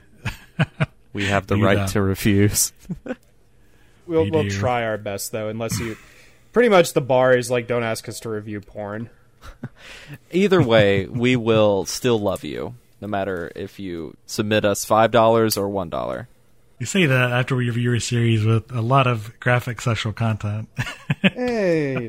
we, Hey, uh, if I can get these guys to come on here and talk about Berserk with me, then you know the, the sky's the limit. All right. Uh, well, yeah, everything you can find on thirdimpactanime.com. Uh, as far as our individual links, uh, Ryan, where can people find you on the internet? Uh, people can find me on Twitter at Midshelf Ryan. Um, if you want to check our basically defunct uh, YouTube channel out, that's Midshelf Gaming. And uh, you can find me in real life. I'm going to be at Animazement with uh, some of these guys in May. Yeah, we, uh, we will we will be at Animazement for sure, as we uh, usually are. Uh, Austin, where can people find you on the internet? For the meantime, you can still find me over on Twitter at Bebop Shock. You can also find me over on Mastodon at the same thing, and you can uh, hit me up on Letterboxd. It's my favorite social media. It's the best one. And Will, where can people find you on the internet? Yeah, so most prominently, you can find me uh, on YouTube as Swoosh X Bear. Uh, I, of course, have been doing uh, my most recent review of Resident Evil 4 as we're going through kind of every Resident Evil game to review. Um, so it's been a great time. If that tickles your fancy, come check me out there. You can also find me on Twitter as well as Letterboxd at the same Swoosh X Bear. Um, and more uh, frequently, you can see me on the Third Impact Anime Community Discord. Yep. It's a great place. I was to going to be. say that's pretty much the only place to find me on the internet anymore. Uh, go ahead and join that aforementioned Discord again, linked at thirdimpactanime.com. And of course, like every podcast, let's go ahead and beg our audience to go subscribe to us on iTunes, give us reviews, rate and review. I don't think that actually means anything anymore, if we're being honest, but we are podcasts, so we have to ask. We have we're to. contractually obligated. Yeah, You sign ask. that away when you create a Podbean. Exactly. But you know, we always we always would like more people to listen to our, our podcast and join the Discord. So feel free to share um, with your friends if you know anybody that maybe who is just getting into anime and manga and instead of going to Reddit is asking their friend, "What what should I watch?" And they say Berserk, but oh wait, you should also listen to this episode of the Third Impact Anime podcast after you watch Berserk and have your mind blown. you know, we would we would love to get more people into the fold. All right, guys. Well, it was a great discussion. I'm glad to have you guys on, and we will catch you next time.